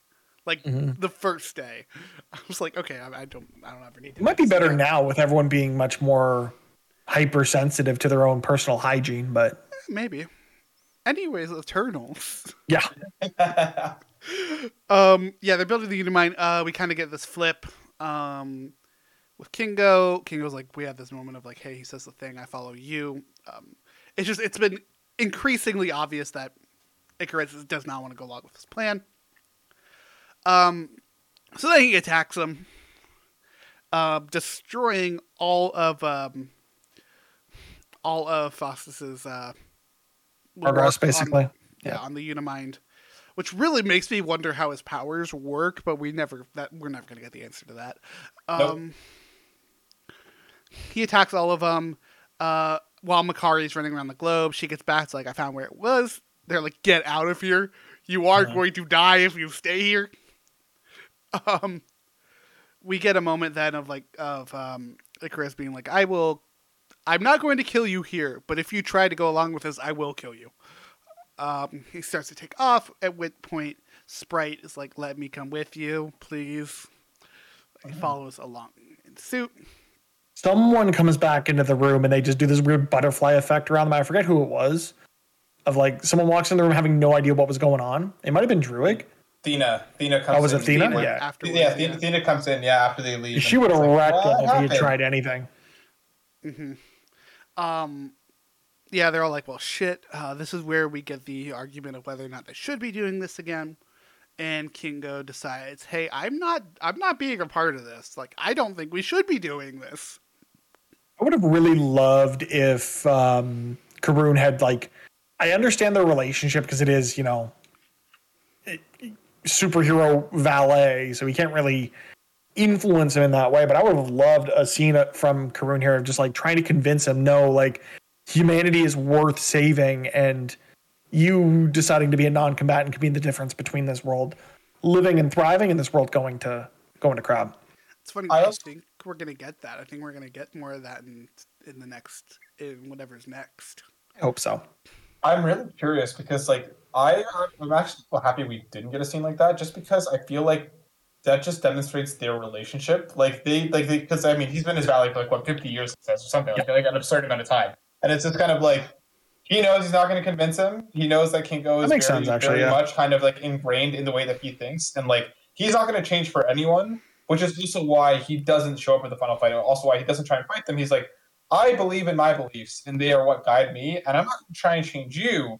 And I feel like it's almost like a, you know, Karuna sadly almost like accepts his fate at that point because he's like, I'm not going to convince him otherwise, so well, I'm gonna just going to go back with him and live as I've been living, right? Like I, I really appreciated that scene just because it was like they know each other. Their relationship is what it's going to be, and like that, that kind of is what it is. Yeah, I guess his, his kind of reluctance in this scene is very reminiscent of, and if you haven't, go and check out Don't Look Up on Netflix, the new film from Adam McKay, because it's almost that kind of level of acceptance of like, yeah, I'm gonna die today. It's so Anyways. heartbreaking. Yeah. let's get a coffee um yeah it's this whole moment is great and i love it and Mhm.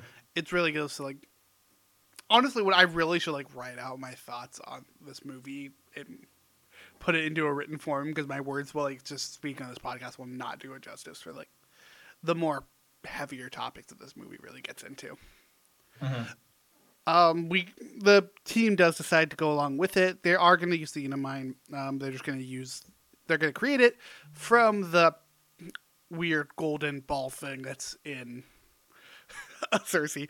We never get a name for that, by the way. That, that thing never gets a name. No, but it shows up again after this, which is even weirder because I thought they decomposed this thing to make it into these, but whatever. It it doesn't show back up. Theirs doesn't show back up. I thought it was the same. It's it's the same thing. It just it wasn't theirs. It was his It's- instead of Yeah. Well, well, okay. We'll get there, I we'll wasn't get there. sure there. Um, we had this really great moment between um, Thena and Sersi as well. By the way, I just want to shout out the scene of like it's so good, and then also her just messing with Phastos, like don't kill her. He's like, God damn it. Uh, yeah, they eventually create the Unimind. They all suit up. It's dope. Suit up scenes are always wonderful. I love them. Um, and they go to this volcano in the Indian Ocean. Uh, we see Ikaris and Sprite chilling. Um, and Ikaris takes off to stop them. He crashes the ship. Just like, come on, man, this ship was cool. You didn't All right. need to do Phastos. Phastos can fix it. It's fine. well, Yeah, he will fix it. I know. It's still disappointing. um, he shoots on the ship, uh, goes in there. Only Thena is there, and Thena just starts kicking his butt. The thing too, though, with him shooting down the ship, it's like he's just trying to slow them down. He doesn't want to kill them. Mhm. Like you see this reluctance from him even here, and that becomes more prominent as we get further into this fight. But it's it's a weird way to end this movie. Honestly, I feel like there were other endings written, and this wasn't the original pitch, and it it it almost feels too formulaic with how intriguing the rest of the movie was. Be like, oh yeah, the guy you thought was a good guy is actually the bad guy now. Everybody fight. That's not even the part that hurts me, that upsets me the most, but we'll get there. I know. The, Um, the thing that I really love about this fight is how much like the like non-combative character like combative characters are actually really good in the fight. Like you like the support or tech characters um are actually really deadly. Even like from you know um Phastos being the kind of big obvious one, but also like Sprite's way that she uses to kind of slow down Sersi and stuff. Like they make a really good use case of a lot of these characters' powers outside of just the you know, but let's punch and kick each other. Like I, I, I, I loved this fight just because of how creative it was. Yeah, the, how they unique really make a the individual skills were and how they kind of even though they seemed to originally when they had their full crew you know there's the combatants and then there's the support powers and that that very much that line is gone by the time this final battle hits because they throw everything they possibly can at Ikaris to try and stop him to give Sersi enough time or Druig and then Sersi enough time to do what they got to do It's really Mm-hmm. awesome, especially when looking at it like earlier in the movie and especially in the flashbacks of no, there's a hard line between these two. Like the other Yeah. five don't even see the battlefield. They don't even show up until the battle is over. Yeah. It's, just- it's so good. Um, anyways, yeah, we get these two groups. Uh, there is Druig who goes up. Druig, um, Sersi, and who was the other person? Was it Makkari with them? Makkari, yeah. Makkari's with them. they go and they immediately start to do the them. Unimind. Um, Mhm. And we learn that, oh, yeah, Thena wasn't trying to uh, beat Ikaris, she was just stalling him. And Druig starts to put Tiamat to sleep until he is um, hit, until Ikaris realizes what's going on, goes, grabs him, and just thro- throws him up to the air and just throws him right back down. Just absolutely still- like that. sorry good Yeah, that gave me like what was it uh, in Civil War when Hawkeye just like dominates, or was it Wanda at that point that just like sends Vision just like through was Vision? Oh, it was Wanda at that point. Wanda. Just like Score. sends Vision like, just through the floor. I was like, oh my god, I got flashbacks to that scene because it's just like he just gets wrecked. Like he's he's gone. I still don't understand how the Unimind works. Is it like if you have one of the bracelets, then you can tap into the power of the Celestial and the other Eternals, or do you have to be wearing one to be a part of the Unimind? Because like Ikaris and Sprite also get pulled into it later, and it makes Ikaris no and- sense. Ikaris and Sprite only get pulled into it because of Tiamat.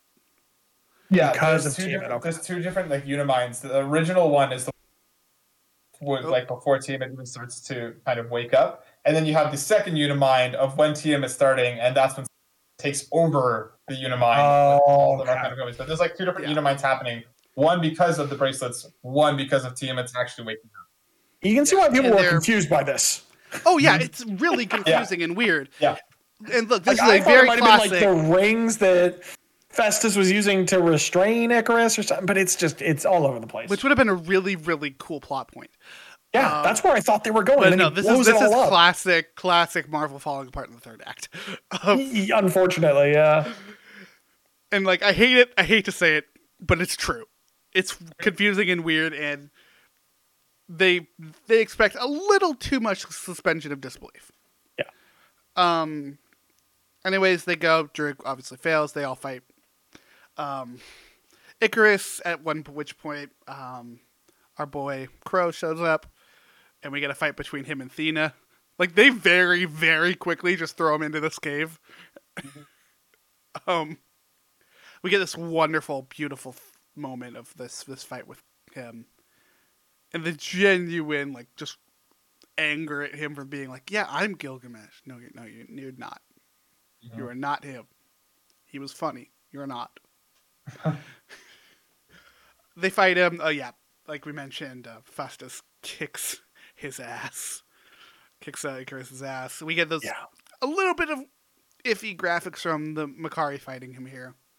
Yeah, Uh, there was there was some iffy CG work in some of the scene, but then also like the emergence of Tiamat is really friggin' cool. So like you can kind of see where a budget went, and it was into salaries and maybe that bit.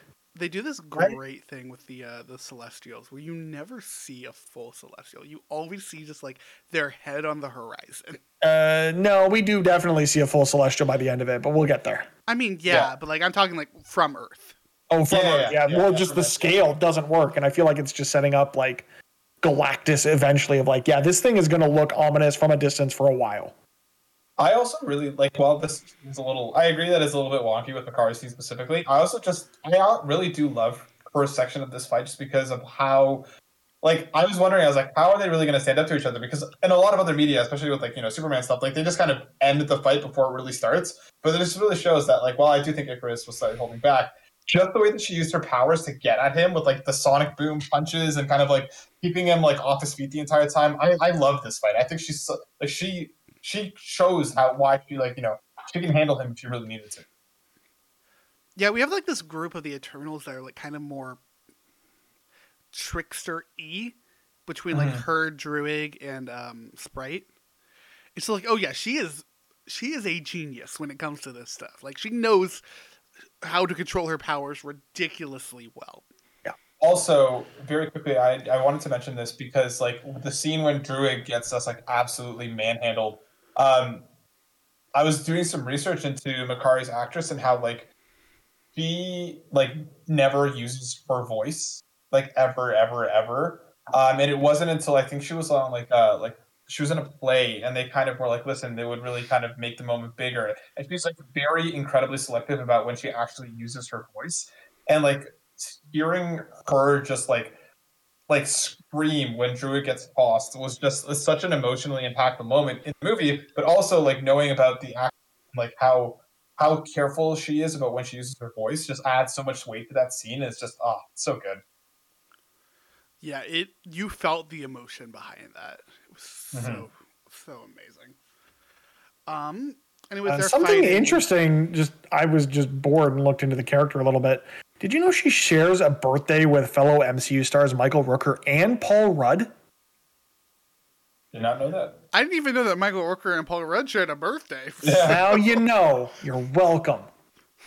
the more you know, I guess. Um. Anyways, at this point, let's just cut over to Sersi. That's more important and, frankly, kind of plot-wise, more interesting stuff.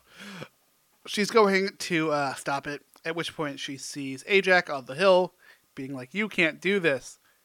Immediately, she's like, "Sprite, is this the best you can Yeah. do?" Fuck off. Yeah. She gets stabbed. Very reminiscent of another trickster in another movie we don't typically talk about in Loki stabbing Thor in uh, Thor: The Dark World. This is like Loki's move: is the disappearing and then stabbing people in the back. They're gonna get along if they ever meet. If Sprite I has her powers, which I don't Even if they don't, does. even if she doesn't have her powers, they would still get along far too well, and it would be great. they'll figure out a way to give her her powers if they really wanted to. Yeah. Anyways, we get this moment like Sprite kind of starts to monologue, and then gets knocked out by Druig. Jerk's like, yeah, uh, I can't do this. It's on you. Deal with it. I'll take care of her. Um, at which point, we very conveniently, Tiamat kind of starts to come out of the ground, and all the ground gets replaced by this giant golden hand. Which, I'm not gonna lie, like when rewatching this movie, I forgot Tiamat was golden. Like mm-hmm. my brain just automatically just assumes that beautiful white marble. That's yeah, interesting. Yeah, no, I mean, I didn't relate those, but I mean, by the end of it, I can see where you could do that. Yeah, and maybe it's just because of when I think about this movie, I think a lot about the ending and like the implications and whatnot, and yada yada yada. Anyways, she starts to do the thing. She's doing it. It's going pretty well. She's starting to use the Unimind. Um, all of this is freaking out.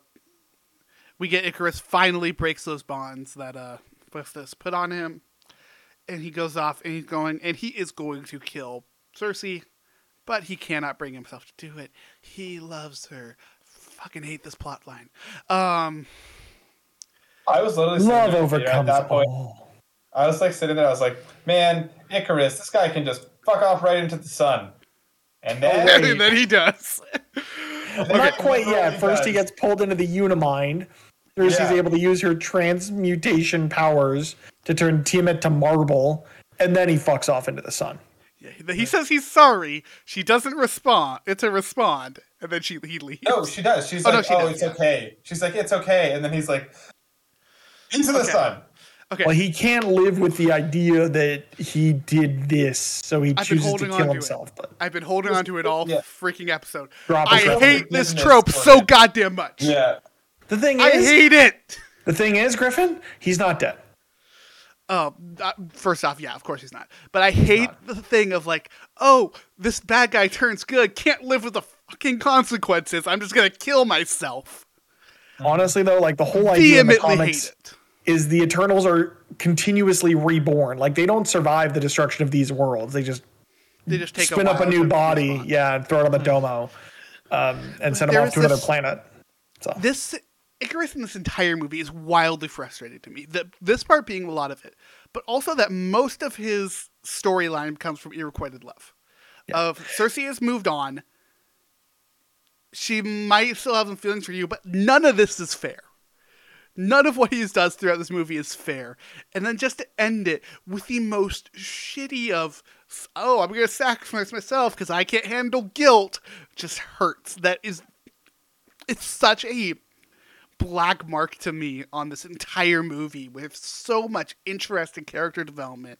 like there's so much be like, potential to just like hmm. him collapsing and maybe the family, you know, helps rehabilitate him or something. But I, like, I there's another way they could have gone with this for sure. Yeah, I completely would have understood if he just left Earth. Like if he's just like, fuck it, I'm out. And like, you know, he's just gonna go off into the stars or whatever to find Eric to do whatever else. But to have him just be like, no, I'm literally going to, you know, land my namesake here and fly straight into the sun. Like whatever, like that'll be a good way. And like I really hope, I really hope what we don't get out of this is that this whole like, you know, we'll get Ikaris 2.0 in whatever, you know, potential sequel we get here. Oh, he's and it won't be better now. Yeah, well I He's fresh. I I I see what I'm worried about is them being like, oh no, he doesn't remember anything that happened on Earth. He doesn't remember what he quote unquote learned. And it won't be until they kind of get all their memories back from their past lives that he's gonna be like, oh, I'm good again now, or whatever it is. Like I just, I really hope we don't see Ikaris again. I I like I don't his think arc. I do. I like his arc movie in the movie fine enough until the ending. His kind of, you know, the whole love thing and him kind of, you know, coming to terms with it all and whatever else. Like in the scope frame of the movie, I was fine with it up until he just flies it literally into the sun. I just don't want to see more from him. I'm good. Like I, I, I don't. I, I'm I'm not curious. It's also like power set wise, we start getting into He's kind of you know shakier territory. Yeah, he is. I just I don't want. He's just he is Superman. Like that, his powers are just Superman. He- He'll be he- back. And like I make the joke of like he looks exactly like Sebastian Stan, but he does. Like it is, it is uncanny. It is scary. He looks so much like a very prominent actor already in the MCU. His characters are that of the most one of the most prominent characters of Marvel's direct competitor. Not to mention his character sucks. Well, have you heard these rumors there are rumors around um, Henry Cavill and, And Ben Ben Affleck, Affleck, yeah. being cast in the MCU. And one of the roles people are speculating for Henry Cavill If it's- is Hyperion, Oh, that's even Oh better. my god. which is even just better. like it's so on the nose Superman that I would be so Okay, have you heard of amused the by that. Have you heard of the Sentry? I was gonna say at least make him Sentry. At least there's a Sentry would bit work more, too, yeah. uh, Sentry would be least a little so bit funny. more, right? I honestly thought Adam Warlock before we had Will Poulter cast. But also, I would really love Hyperion and like the uh, the I think it's the Agents of something like whatever the U.S. team is in the current of Marvel Comics. 'cause they are literally just the Justice League. Yeah. Like that's the yeah. joke. Yeah.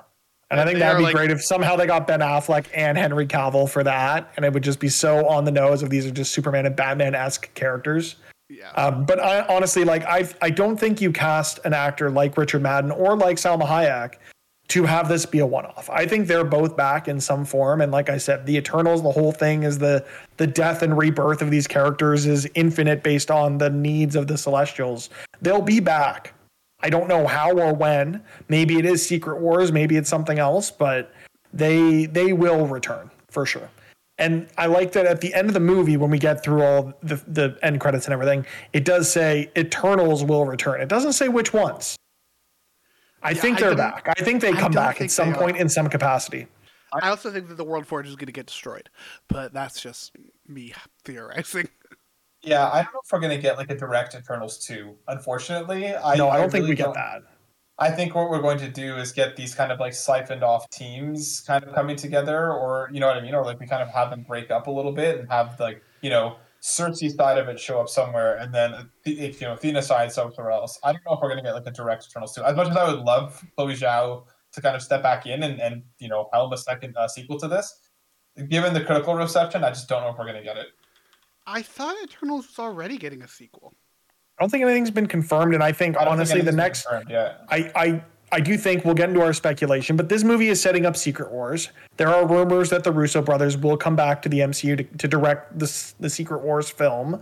It's going to happen, and that's where the Eternal plotline is going to come back. Yeah, I think the Eternals are going to be a major part. We haven't even finished the movie. Let's finish the movie before we say Yeah, let's do it. Yeah, yeah. Um, because we're getting there. We're we're we're almost there. We're almost at two hours. I'm trying to keep. We're we're only at an hour and a half. I thought we were like an hour forty. My bad. No, Keep Um, going. No, so I'm gonna, try to wrap this up as quickly as I can. Uh, Tiamut is all made of marble now. Everyone's everyone's good. Everyone's happy. Ikaris is Do you dead. think he's dead, or did that just put him into some other state of dormancy? I think I think he dead. has to be dead. Yeah, I think They has made to too be much dead. of a There's- point of saying this kills Tiamut for Tiamut Yeah. to not be dead. All right. and also just like him coming out will essentially end all of Earth. I don't I don't see any other kind of plot line for it. Multiverse. They go to Earth six one six or something. I don't know. anyways, guys, I want to wrap this movie. Yeah, Um, yeah, yeah, yeah. Sorry. they all do these things. Uh, we get this wonderful moment of like Sprite, we forgive you. We can make you human. It's, it's like kind of a punishment, kind of a hey, th- we know this is what you wanted. This is what you've been struggling with.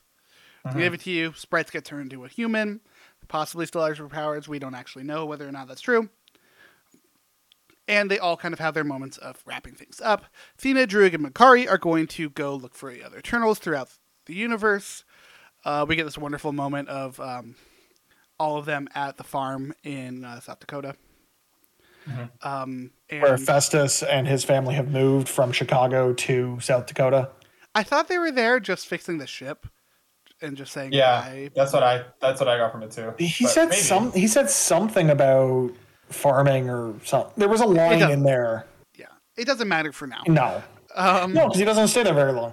But what's great, the best part about this is just Thena handing his kid a orange on the end of her spear. Yeah, your babysitting privileges are permanently revoked. Uh, yeah, they take off into the stars. Oh, before we get there, um, Sersi says, "Oh, there's a little bit of celestial energy left. Sprite, do you want to be human?" Yeah, we did Uh. We- yeah, through and then we did. Huh? We said that. Did we? I hit that. Yeah, I hit Yeah. that. Oh, my bad. I got good. I remember. My bad. I didn't skip very important plot point. I missed it. My bad. Uh, meanwhile, thing. um, Sersi is saying goodbye to um, to Sprite. Uh, And Sprite is going off with Kingo. we get um but she's thinking about it i'm saying that it's like Sprite's addiction like she's going to go with kingo she's going to go to a family she's going to actually be in school be a kid um we get this great As a normal moment human with no powers. this great moment of kingo sees kit it's like he's cuter in person Yeah. the Okay. most big brother energy right there Uh, I, It's like I, i, am definitely going to feel poke like fun at your relationship with, with Sprite becoming human, like her powers are gone. That in the comics, think when so. Sprite uses the Unimind to basically erase everyone's memories and make them think that they're human, um, Sprite doesn't have powers or doesn't exhibit any powers, and willingly allows Ikaris to kill him in the comics. Um, character Sprite being uh, having gender changed between different iterations in the comics and then ultimately being female in the film. But there's like again, it's that whole thing of like Sprite could die, and then okay, here's another Sprite that has all of Sprite's abilities because they're infinite. They're they're eternal I characters. Even if body goes, they're still around. Like I don't get it. i don't think they're going to do it i don't think they're crazy enough to do that anyway They were crazy enough to make an Eternals movie. They're crazy enough to bring We'll these get there. back. We have end credit scenes. Well, that we're we're at the end of the movie. Damn it, Mm-hmm. we're doing it again. Um, we get this do it every of them, time. them going off and doing their thing, and we get this very touching moment between Kit and Sersi. Of like no more secrets anymore. Like we're happy. We don't know what's next. But we're gonna be together. Um, just as Kit's about to say, like, hey, uh, there's there I actually have some secrets I need to tell you about my family. Arishem shows up out of fucking nowhere. This Yeah, moment they they done of the- fucked up. This moment for me is one of the few times in the MCU where I was legit like terrified watching it. I think like this and then Infinity War when they when they you know they have the initial kind of touchdown and Iron Man and Doctor Strange have the fight in New York. There's a moment there where it's like you see it just from the life of a normal person and it is terrifying. Yeah, it is fucked. the most oh sh- goddamn like what is about to happen. Mhm. Uh, yeah. At which point Sersi, um, Sersi Phastos and Kingo just get yoinked from the earth up to him. Arishem. It's like I'm going to let Earth live for now, or but I am going to judge humanity based off of your memories. Yep. And cut to the credits. Uh, let's hit the mid credits scene first. Um, Thena, Makkari, and Druig are on meet uh, Eros, Thanos' brother, also known as Star Fox, and the wonderful, amazing Pip the Troll. Mhm. Love Pip. I love The Pip. Patton what is, it, what is it at this point? This is the third MCU role for Patton Oswalt. Yeah, I think so. Well, I know. Well, technically, he had like five different roles in Agents of Shield. But they were all Yeah. ancestors Five of one another, and then we got MODOK. Yeah. Well, no, there were brothers. There were grandparents. Remember, there was time travel. It was oh weird. yeah, I still haven't watched the time travel season. I'll get there. Oh. I'm on. I am on the fear alternate You're universe weirdness right now. It You're really getting there. Four, oh, so good. Um, no, I loved this. I'm still pissed this got spoiled for me. Me too. Freaking I Harry also- Styles fans. I'm really curious because of now of how they've set up the Eternals. I really wonder how they're going to make this whole brother of Thanos thing work. Because like obviously they're not going to be actual blood siblings, right? Like there's no reason for it. With you know, I, I I'm curious to see how they're going to kind of spin Well, this. Thanos is a deviant. Like that is comics canon. Comics canon, yeah. I wonder. And they're and, and make here he does say he's the prince of Titan. So at some point, Eros was on Titan. Maybe Yeah. one of them was adopted into a family, and they are That's brothers. Or maybe with maybe Thanos is an Eternal with the deviant gene, and that means that Thanos can come back too. Again, they're not coming back. I don't think they're, They're coming, coming back. back. God damn it! The World Forge exists. They're coming back. Um, no, let's talk about this though. This was the first time that I was like, actually, like, I love Harry Styles in this role. I think it's gonna do great.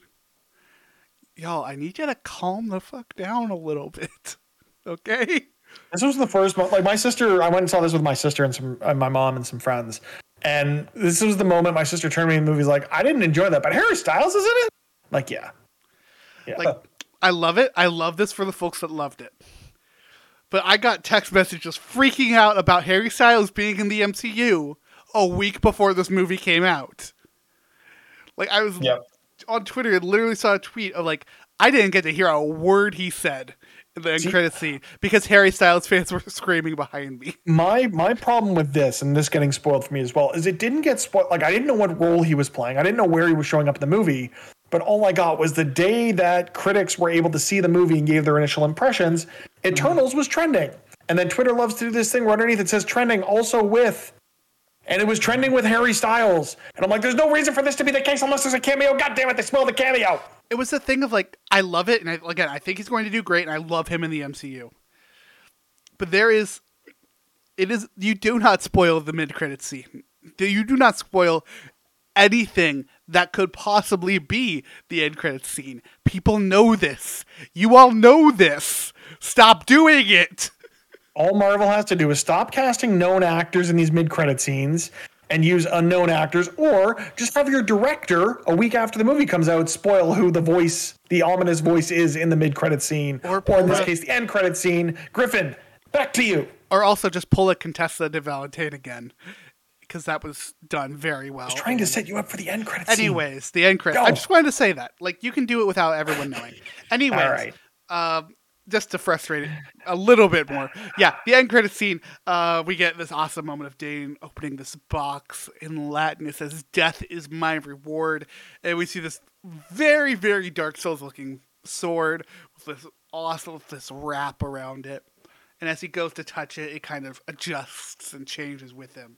Like it like reaches out to him. It wants him to take this sword so bad. and the all the music just starts to get like into like a screeching noise, and then we just hear um, someone say, "I'm not sure you're ready for that, Mister Whitman," or "I'm not sure it's time for that," or whatever it was, and then cut to black. It's Blade.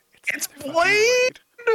oh my god, we're getting Midnight Oh, Suns in the oh, yeah. MCU, and I'm for it. Let's go. Hell yeah, we are. I was not expecting to see like to have any trace of him this quickly. That's not who I thought it was originally. When we saw it, it I'm like, oh, maybe that was Sam Jackson or something, and they're setting up something for Secret too, Invasion. yeah. That's what And I then thought Chloe well. Zhao confirmed it. I'm like, all right, great. It's Mahershala Ali. Let's fucking go. It's like, and now that now when I watch that trailer or watch that scene, I can't hear anyone else. It is No. so clearly him. Yeah. But when we first heard it, I was like, who did that possibly be? Well, because like we've seen and heard nothing from Blade, not from like concept art or anything else, so it feels like so early for them to be, you know, teasing him already. Um, which I mean, like I'm really curious to see when we're actually going to get anything Blade related, because like I would assume that he's going to show up before his movie because Marvel likes to do that shit now. Um, but, Yeah, like, I know when he's going to show up. We're going to see Blade and Moon Knight. You really think so? We're going to see. see there's going to be some connection between the Moon Knight series and what's going on with Dane Whitman, Blade, presumably Werewolf by Night, which has also been teased as well. Maybe there's a Ghost Rider in there at some point, whether that be Robbie Reyes or Johnny Storm or uh, Johnny Blaze. I'm so ready for this So- side of the MCU to kind of too. Getting Take over. into the um the spoilery predictions of what's in the future and whatnot. We kind of have a few different like kind of major storylines developing throughout the MCU right now. We got Secret Invasion, we've got Young Avengers coming. God damn it, Young Avengers is so clearly coming and it's frustrating to me. We've got Um, space in got- some form. There's lots of space, Space. stuff, the celestial stuff. Mm-hmm. Cosmic. But we have this supernatural world that they're Yep. really starting to flesh out. And I really think Blade is what's going to be holding it all together. I think I think so. I, I think we'll get a little bit more of a tease from Moon Knight because there's going to be some connection between that character and that side of the MCU, or maybe this lower, like, you know, ground level New York based hero vigilante stuff that we got a tease of with the Hawkeye series and and with Spider Man. Um, but honestly, I don't think it's bl- if Blade is what's holding it together. What's going to blow the doors wide open is Multiverse of Madness because we've seen the trailer for Moon Knight with Ethan Hawke's character saying there's chaos inside you. We know in the comics that chaos magic is the origin of things like werewolves and vampires and all this madness. This supernatural side of the MCU gets blown wide open with uh, Multiverse of Madness in May for sure. I think I I think we're gonna start to see it in Multiverse of Madness, but I don't think it's gonna get blown well after that. I think we're starting to. I think like the probably the ending of whatever Doctor Strange two is going to be. I feel like we should, we're gonna start to see it, and then shit's gonna get really weird with like a full out Midnight Suns with whatever incarnation that's going to be. I think we're gonna get a lot, a lot of nods in Multiverse Yeah. of Madness. I think there was like you know, I think it was like a fan being like, put Ghost Rider in Multiverse of Madness. Which frankly, yes, bring now, Ghost do you Rider do you back. want Johnny Blaze or do you want Robbie Reyes? No, I want And if- Robbie Reyes. Fuck Johnny if Blaze, yeah. But I want so I want Johnny Oh. Blaze just because the most recent Ghost Rider we got was Robbie Reyes. Give me fucking what's his name that I can't remember the name of now. Oh god, Nicolas I should have thought of this. Hmm? Nicholas Nicolas Cage. Cage. No, well, no, I think Nicholas Cage does show up in Multiverse of Madness, but no, I want um, what's his name from uh, Death Stranding Vin and Diesel. The Walking Dead. Oh, Norman um, Reedus. Norman Reedus. Norman Reedus. Norman Reedus is like if they wanted to do Johnny Blaze in the MCU, it's got to be Norman Reedus, right? Or maybe what's his name from uh, Sons of Anarchy? Eh, I don't watch Sons of Anarchy. Me neither. I just Whatever. look when it comes down to it, like between the Nicolas Cage or Robbie Reyes argument, Robbie Reyes is a significantly more interesting character, and a Uh-huh. character that frankly makes a lot more sense in the MCU, and also is kind of, sort of, maybe already in the MCU. Depends Also, on where I you think- land with Agents of Shield. I think Blade is closer than we think. I think there's this November 3rd, 2023 date that Marvel's left on their calendar. And I think that's close enough to Halloween that we could see Blade next year. Could be. It very well could be. I also just like I don't know. I think I'm really curious to see whether Midnight Suns is a like is that a show? Is that a series? Is that a movie? Like where are they going to go with this? Because you would I hope you it's would a series. You I because you would think that it's going to be Moon Knight. You know, it's going to be Blade. It's going to be possibly Werewolf by Night, depending on whatever there is that whatever it is that they're doing with that. Because right now I think it's just like a one shot they're planning. They're like a, a one special, and then I would assume they're going to use Doctor Strange as well, depending on where he's at. So Doctor Strange is a member of the original Midnight Suns. Um, Mhm. What's interesting to me is Midnight Suns could also bring in characters like Punisher. Yep. And those Sure. more street levels. I think the one that's going to be interesting to me, if we're tying this into Doctor Strange as well, is a character named David Hellstrom, Yeah. who is the son of the devil. Who we've seen in the Hellstrom series, right? For Hulu. Yeah, but we're not sure if that's canon or not. Yeah, It, it very well could be. I honestly is. think Midnight Suns is a great mechanism. I've been saying since we got. Okay, spoilers for Spider-Man: No Way Home. If you haven't seen it, turn this off. Come back in like three to five minutes. This is your warning. Spider-Man spoilers. I know it's not on Disney, not on Disney Plus yet. We did our episode, but I'm giving people enough time here to mute us for the next 30 seconds to a minute because I need to say, Midnight Suns is the perfect vehicle for bringing Daredevil and Charlie Cox back into the MCU. I think it's far enough away from the other Defender stuff and still gives them that connection to Moon Knight, to some of these more street level heroes, and giving them something to do that's in this weird space. Mm-hmm. I can see it. I still think that they're going to bring him back, bring those characters back in through something related to the Marvel Knights. Personally, I just I think that's too big a name, too grand an idea to not use. Yeah. I kind of, I really kind of want to see more of this division in the MCU because, like, I really do want the street level heroes. I want Spider Man. I want team up side, and I kind of want to see the supernatural stuff stay a little more segmented for now until we eventually get all of these things kind of coming together in a much bigger way. Um, That's why. but, like, that's why I, I love- really like Moon Knight as like kind of this this back and forth between both like the street side and the supernatural side. Yeah. He does both, but those are two separate personalities of Moon Knight. Like in case you didn't know, Moon Knight has. Hmm. I think it's seven different personalities. He has multiple. Uh, I think it's four. It think really depends on what run you're talking about. Maybe, yeah. Um, but also to go back earlier, Marvel's announced that they want to do a Halloween special for Disney Plus with no details released yet. But if that were to come out either this year or next year, there are hints based on the project actively searching for a Latino male actor in his 30s to star that it would be in some way a, a vehicle for either Midnight Suns or Werewolf by Night. Robbie Reyes, Robbie Reyes. yeah. It could very well be Robbie Reyes, but the the rumors have been swirling for years about having Werewolf by Night be in the MCU. Kevin Smith has talked about a, po- a project that he pitched to Disney that got uh, turned down that would have featured, I think it was Howard the Duck and Werewolf by Night. Um, there's lots of really interesting ways they could use that character with what they're doing now. So Can I just say, I hope we get more Howard the Duck in the MCU. why the hell Like we know he's there, and it's funny whenever he is there. Just don't remake the old horrible Howard the Duck movie. Like give us modern Howard the Duck. I think they would. I don't think you have. I don't think you have an actor like Seth Green involved if he's not also heavily involved in the writing process at some point. And they would do it justice. I feel. So here's the here's the let's get let's really have fun with this theorizing before we wrap this up. We're clearly we're going to eventually see something like the Midnight Suns. We're going to see the supernatural side of Marvel. Mhm. When do you think we see Man Thing? Man Thing is like has been alluded to so much already in the MCU. Do you think we ever see Man Thing? I can see him being in like an, an episode of something like a Moon Knight or a Midnight Suns series. I don't know if they're ever going to really devote like an entire thing to him. I think Like, it's a I- I see him supporting as a character, character. sure, but not not in a Yeah. starring vehicle. With the with the change to a, it, the Marvel Cinematic Universe being a multiverse now, I could really, really see the Man Thing showing up. Like he is so alluded to, he is one of those Nexus beings, like Scarlet Witch.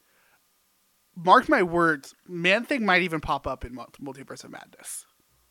I think Multiverse of Madness would be a good vehicle to introduce the character, at least for like use it as a way to hammer home the idea of the Nexus beings and Nexus events and all of this stuff that presumably we're going to get all the multiverse stuff colliding there. Loki is rumored to be in the show or in the movie.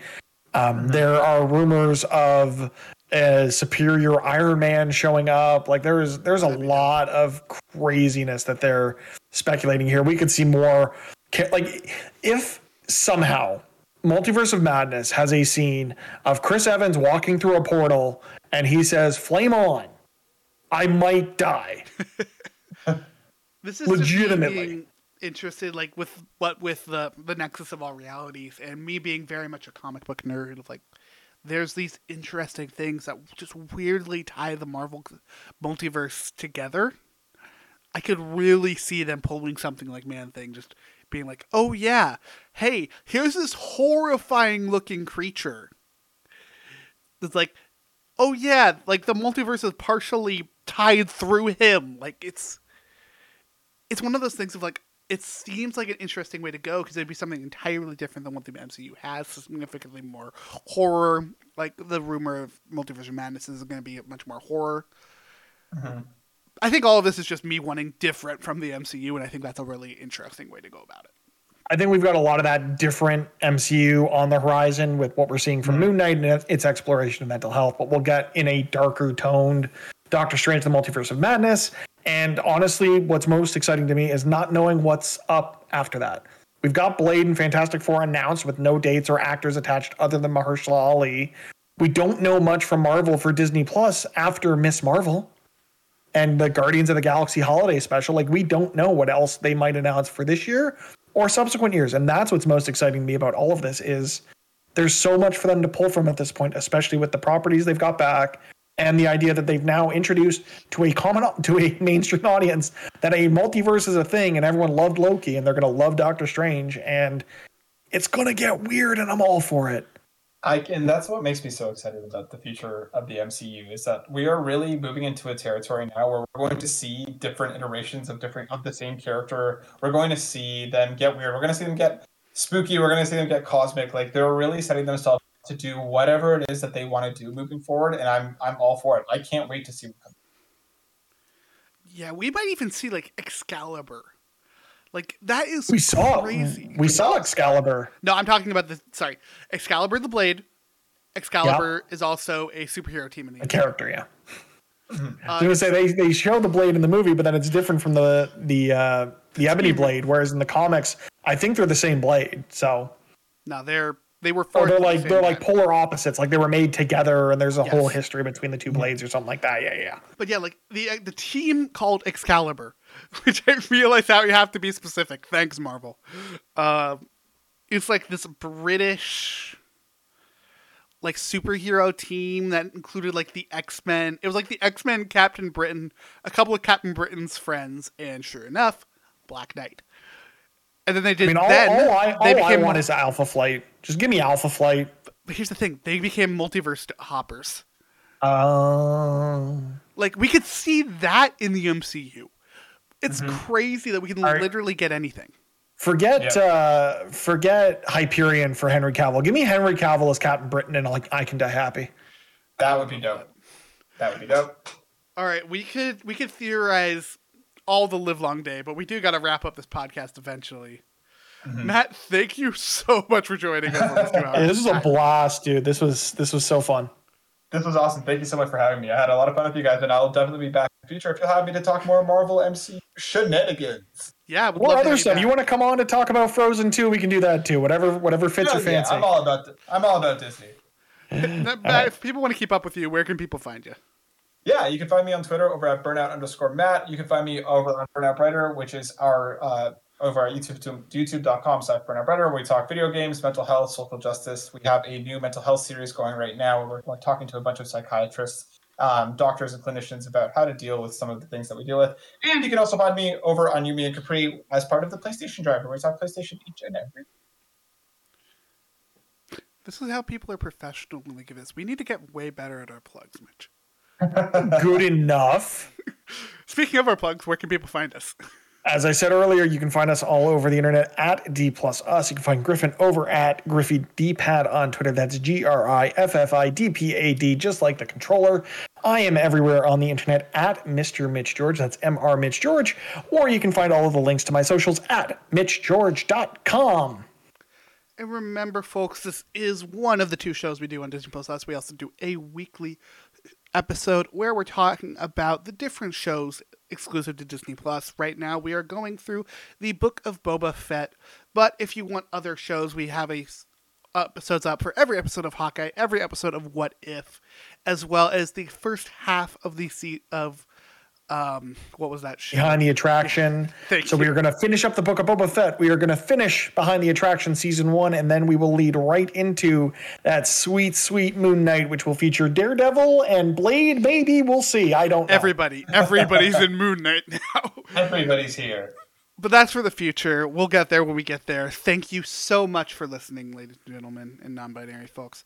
If you've enjoyed this couple of hours, that's the point. That's why we do this show. Thank mean, we so enjoy it. Yeah, we definitely had a good time. that's all we've got for this week. Thank you so much for listening, and until next time, have a magical